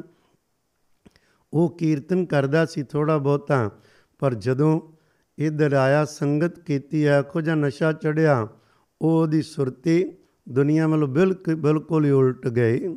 ਜ਼ੋਰ ਜ਼ੋਰ ਦੀ ਉਸਨੇ ਗਾਈ ਜਾਣਾ, ਭੱਜਣਾ, ਇਹੋ ਜਿਹੀ ਹਾਲਤ ਹੋ ਗਈ ਉਹਨਾਂ ਨੂੰ ਬੰਨ੍ਹਣਾ ਪੈ ਗਿਆ। ਭਰਾ ਆਇਆ, ਉਹਨੇ ਜੱਫਾ ਪਾ ਲਿਆ ਸੀ। ਪੜ੍ਹ ਰਹੇ ਸਾਂ ਸਤਿਕਾਰਯੋਗ ਸੰਤ ਬਾਬਾ ਖਰ ਵਾਹਿਗੁਰੂ ਜਗਜੀਤ ਸਿੰਘ ਜੀ ਖਰਖੋਵਾਲ ਵਾਲਿਆਂ ਨੇ ਮਹਾਂਪੁਰਖਾਂ ਦੇ ਜੀਵਨ ਦੀਆਂ ਕੁਝ ਘਟਨਾਵਾਂ ਲਿਖੀਆਂ। ਇਸੇ ਤਰ੍ਹਾਂ ਗਿਆਨੀ ਜੋਤ ਸਿੰਘ ਖੁਰਾ ਨੇ ਵੀ ਉਹਦੇ 'ਚੋਂ ਲਿਖਦੇ ਨੇ ਵੀ ਉਹ ਜਦੋਂ ਕੇਰ ਸਿੰਘ ਨੇ ਪਕੜਿਆ, ਤਿੰਨ ਦਿਨ ਜੱਫੀ ਪਾਈ, ਜੱਫੀ ਪਾਈ ਤਾਂ ਉਹ ਕਰੰਟ ਇਹੋ ਜਿਹਾ ਉਹ ਵੀ ਜੁੜ ਗਏ, ਪਰ ਉਹਨਾਂ ਦੀ ਅੱਖਾਂ ਦੀ ਜੋਤ ਚਲੀ ਗਈ ਸੀ। ਬਾਅਦ ਵਿੱਚ ਫਿਰ ਬਾਬਾ ਜੀ ਨੂੰ ਬੇਨਤੀ ਕੀਤੀ ਸੀ, ਉਹਨਾਂ ਕਿਹਾ ਅਖੰਡ ਪਾਠ ਸਾਹਿਬ ਰੱਖੋ, ਭਰੋਸਾ ਕਰਨਾ ਠੀਕ ਹੋ ਜਾਣਗੇ। ਭਾਈ ਕੇਰ ਸਿੰਘ ਦੀ ਅੱਖਾਂ 'ਤੇ ਪੱਟੀ ਬੰਨ੍ਹ ਦਿੱਤੀ ਸੀ, ਪਰ ਭਾਈ ਬੰਤਾ ਸਿੰਘ ਬਿਲਕੁਲ ਠੀਕ ਹੋ ਗਏ ਅਤੇ ਕਾਹਲੇ ਪੈਨੇ ਆ ਨਾ, ਚੱਲਦੇ ਪਾਠ 'ਚ ਅਗਲੇ ਦਿਨ ਅੱਖਾਂ ਉਹਨਾਂ ਦੀ ਪੱਟੀ ਖੋਲ੍ਹ ਕੇ ਵੇਖਿਆ ਸੱਚੀ ਮੁੱਚੀ ਨਿਗਾਹ ਆ ਗਈ ਕਿ ਨਹੀਂ। ਉਹ ਨਿਗਾਹ ਆਉਂਦੀ ਆਉਂਦੀ ਰੁਕ ਗਈ ਉੱਥੇ ਹੀ। ਅਸੀਂ ਨਾ ਕਾਹਲੇ ਪੈ ਜਾਂਦੇ ਹਾਂ, ਸਿਦਕ ਰੱਖੀਏ ਸਭੋ ਕੁਛ ਹੁੰਦਾ। ਖੈਰ ਬਾਅਦ ਵਿੱਚ ਭੋਗ ਪਿਆ, ਮਹਾਂਪੁਰਸ਼ਾਂ ਨੇ ਸਮਝਾਇਆ, ਪਰ ਭਾਈ ਬੰਤਾ ਸਿੰਘ ਜੀ ਫਿਰ ਕੀਰਤਨ ਦੁਆਰਾ ਬਹੁਤ ਸਮਾਂ ਇੱਥੇ ਸੇਵਾ ਕਰਦੇ ਰਹੇ। ਮੇਰੇ ਕਹਿਣ ਤੋਂ ਮੁਰਾਦ ਸਤਿਕਾਰਯੋਗ ਸੰਤ ਬਾਬਾ ਜਵਾਲਾ ਸਿੰਘ ਸਾਹਿਬ ਜੀ ਖਰਖੋਵਾਲ ਵਾਲਿਆਂ ਨੇ ਫਿਰ ਇਹ ਉੱਨੀ ਸੌ ਉੱਨੀ 'ਚ ਗੁਰਦੁਆਰਾ ਸੰਤਗੜ੍ਹ ਦੀ ਨੀਂਹ ਰੱਖੀ ਏ। ਤੇਰ੍ਹਾਂ ਨਵੰਬਰ ਉੱਨੀ ਸੌ ਸਤਵੰਜਾ ਨੂੰ ਚੋਲਾ ਬਦਲਦੇ ਨੇ। ਇੰਨੇ ਸਾਲ ਜਿਹੜੇ ਸਤਿਗੁਰੂ ਜੀ ਨੇ ਦਿੱਤੇ ਸਨ ਬਖਸ਼ਿਸ਼ ਕਰਕੇ, ਉਹਨਾਂ 'ਚ ਲੱਖਾਂ ਹੀ ਰੂਹਾਂ ਨੂੰ ਸਤਿਗੁਰੂ ਜੀ ਨਾਲ ਉਹਨਾਂ ਨੇ ਜੋੜਿਆ। ਉਹਨਾਂ ਨੂੰ ਵੱਖ-ਵੱਖ ਜਦੋਂ ਉਹਨਾਂ ਦੇ ਪਿਆਰ ਵਾਲੀ ਸੰਗਤਾਂ ਮਿਲਦੀਆਂ ਨੇ ਅਤੇ ਕੌਤਕ ਦੱਸਣ ਲੱਗਦੀਆਂ ਅਤੇ ਮੁੱਕਦੇ ਹੀ ਨਹੀਂ ਹਨ। ਦਿੱਲੀ ਤੋਂ ਪਰਿਵਾਰ ਹੈ, ਮਾਤਾ ਵੱਡੀ ਉਮਰ ਦੇ ਨੇ, ਸਰੀਰ ਕਰਕੇ ਬਹੁਤ ਸੋਹਣਾ ਤੰਦਰੁਸਤ ਹੈ। ਜਦੋਂ ਉਹਨਾਂ ਦਾ ਵੀ ਅੰਤਾਂ ਦਾ ਪਿਆਰ ਸੀ, ਕਿਉਂਕਿ ਉਹਨਾਂ ਦੇ ਘਰੇ ਇਹ ਛੋਟੇ ਸਨ, ਉਹਨਾਂ ਦੇ ਪਿਤਾ ਜੀ ਦੀ ਬਹੁਤ ਸ਼ਰਧਾ ਸੀ। ਉਹਨਾਂ ਦੇ ਘਰੇ ਕਈ ਕਈ ਮਖੀਨੇ ਆ ਕੇ ਬਾਬਾ ਜਵਾਲਾ ਸਿੰਘ ਸਾਹਿਬ ਜੀ ਰਿਹਾ ਕਰਦੇ ਸਨ। ਉਹ ਬਹੁਤ ਘਟਨਾਵਾਂ ਸਾਂਝੀਆਂ ਕਰਦੇ ਸਨ, ਦੱਸਦੇ ਸਨ ਵੀ ਕਿਵੇਂ ਕਿਵੇਂ ਕਲਾ ਵਰਤਦੀ ਸੀ। ਚੋਲਾ ਬਦਲਣ ਤੋਂ ਪਹਿਲਾਂ ਜਦੋਂ ਉਹਨਾਂ ਦੇ ਘਰੋਂ ਆਏ ਸੀ, ਕਹਿੰਦੇ ਪਿਤਾ ਜੀ ਕਹਿੰਦੇ ਜਦੋਂ ਬਾਬਾ ਜੀ ਨੇ ਆਉਣਾ ਹਰ ਵਾਰੀ ਨਵੇਂ ਬਿਸਤਰੇ ਬਣਾ ਕੇ ਉਹਨਾਂ ਲਈ ਅਤੇ ਸੰਗਤ ਨੂੰ ਦੇਣੇ। ਜਦੋਂ ਅਖੀਰਲੀ ਵਾਰੀ ਆਉਣਾ ਤੇ ਕਹਿੰਦੇ ਸੀ ਹੁਣ ਅਸੀਂ ਨਹੀਂ ਵਾਪਸ ਸਰੀਰ ਕਰਕੇ ਮਿਲਾਂਗੇ। ਜਿਸ ਜੀਪ 'ਚ ਬੈਠ ਕੇ ਤੁਰਨ ਲੱਗੇ ਉਹਦੇ ਟਾਇਰ ਪੈਂਚਰ ਹੋ ਗਏ, ਫਿਰ ਤੁਰੇ। ਪਰਿਵਾਰ ਸਾਰਾ ਰੋ ਰਿਹਾ ਸੀ। ਪਹਿਲਾਂ ਹੀ ਹੁਕਮ ਕਰ ਦਿੱਤਾ ਸੀ ਵੀ ਜਦੋਂ ਤੁਸੀਂ ਚੋਲਾ ਬਦਲਣਾ ਤੁਸੀਂ ਉੱਥੇ ਸਾਡੇ ਉਸ ਅੰਤਮ ਸੰਸਕਾਰ ਵੇਲੇ ਨਹੀਂ ਪਹੁੰਚਣਾ। ਇਹ ਵੀ ਖੇਡਾਂ ਨੇ ਨਾ, ਸਾਧੂਆਂ ਨੂੰ ਪਤਾ ਹੈ ਕਿਹਨੂੰ ਕੋਲ ਬੁਲਾਉਣਾ ਉਸ ਵਕਤ ਕਿਹਨੂੰ ਨਹੀਂ। ਜਿਨ੍ਹਾਂ ਘਰ ਸਾਲਾਂ ਬੱਧੀ ਸੇਵਾ ਦਿੱਤੀ ਹੋਵੇ ਉਹਨਾਂ ਨੂੰ ਅੰਤਮ ਦਰਸ਼ਨ ਵੀ ਨਾ ਕਰਨ ਦੇਣ। ਬਹੁਤ ਬੈਰਾਗ ਵਿੱਚ ਉਹ ਰਹਿੰਦੇ।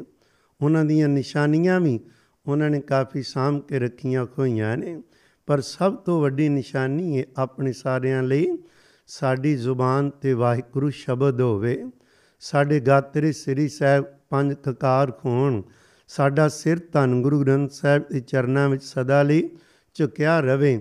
ਅਤੇ ਫਿਰ ਪਿਆਰਿਓ ਬੰਦਗੀ ਕਰੀਏ ਅਤੇ ਬੰਦਗੀ ਵਾਲਿਆਂ ਦੇ ਜੀਵਨ ਸੁਣੀਏ ਅਤੇ ਪੜ੍ਹਾਂਗੇ। ਫਿਰ ਜਿਹੜੀਆਂ ਰਸਤੇ ਵਿੱਚ ਪ੍ਰਾਪਤੀਆਂ ਅਤੇ ਮੁਸ਼ਕਿਲਾਂ ਆਉਂਦੀਆਂ ਉਹਨਾਂ ਦਾ ਗਿਆਨ ਹੁੰਦਾ ਹੈ ਅਤੇ ਹੋਰ ਚਾਅ ਚੜ੍ਹਦਾ ਵੀ ਅਸੀਂ ਵੀ ਕਰੀਏ। ਬੈਰਾਗ ਵੀ ਹੁੰਦਾ, ਉਹਨਾਂ ਦੀ ਮਿਹਰ ਵੀ ਹੁੰਦੀ ਏ। ਇਹੋ ਜਿਹੇ ਸਾਨੂੰ ਪਿਆਰੇ ਸਤਿਕਾਰਯੋਗ ਸੰਤ ਬਾਬਾ ਜਵਾਲਾ ਸਿੰਘ ਸਾਹਿਬ ਹਰਖੋਵਾਲ ਵਾਲੇ ਸਾਡੀ ਸਦਾ ਸਦਾ ਲਈ ਕੌਮ ਵੱਲੋਂ ਉਹਨਾਂ ਦਾ ਅਦਬ ਸਤਿਕਾਰ ਉਸੇ ਤਰ੍ਹਾਂ ਬਣਿਆ ਰਹੇਗਾ। ਬੇਅੰਤ ਸੇਵਾਵਾਂ ਪੰਥ ਦੀਆਂ ਮਹਾਰਾਜ ਜੀ ਨੇ ਬਾਬਾ ਜੀ ਦੇ ਪਾਵਨ ਪਵਿੱਤਰ ਸਰੀਰ ਤੋਂ ਲਈਆਂ। ਸਤਿਗੁਰੂ ਕਿਰਪਾ ਕਰਨ ਇਹੋ ਜਿਹੀਆਂ ਬਖਸ਼ੀਆਂ ਰੂਹਾਂ ਦੇ ਸਦਾ ਹੀ ਮਨੁੱਖਤਾ ਨੂੰ ਦੀਦਾਰ ਹੁੰਦੇ ਰਹਿਣ ਅਤੇ ਸਾਡੀ ਅੰਦਰ ਦੀ ਮੰਗ ਜਿਹੜੀ ਉਹ ਪੂਰੀ ਹੁੰਦੀ ਰਹੇ। ਅੰਤਰਜਾਮੀ ਪੁਰਖ ਬਿਦਾਤੇ ਸ਼ਰਧਾ ਮਨ ਕੀ ਪੂਰੇ, ਨਾਨਕ ਦਾਸ ਇਹੈ ਸੁਖ ਮੰਗੈ, ਮੋਕੋ ਕਰ ਸੰਤਨ ਕੀ ਤੂਰੇ। ਸਨ ਚਰਨ ਧੂੜ ਮਿਲਦੀ ਰਹੇ। ਇੰਨੀ ਬਚਨ ਪ੍ਰਵਾਨ ਕਰਨੇ ਜੀ, ਭੁੱਲ ਚੁੱਕ ਦੀ ਖਿਮਾ ਕਰਨੀ ਫਤਿਹ ਬੁਲਾਓ। ਵਾਹਿਗੁਰੂ ਜੀ ਕਾ ਖਾਲਸਾ, ਵਾਹਿਗੁਰੂ ਜੀ ਕੀ ਫਤਿਹ।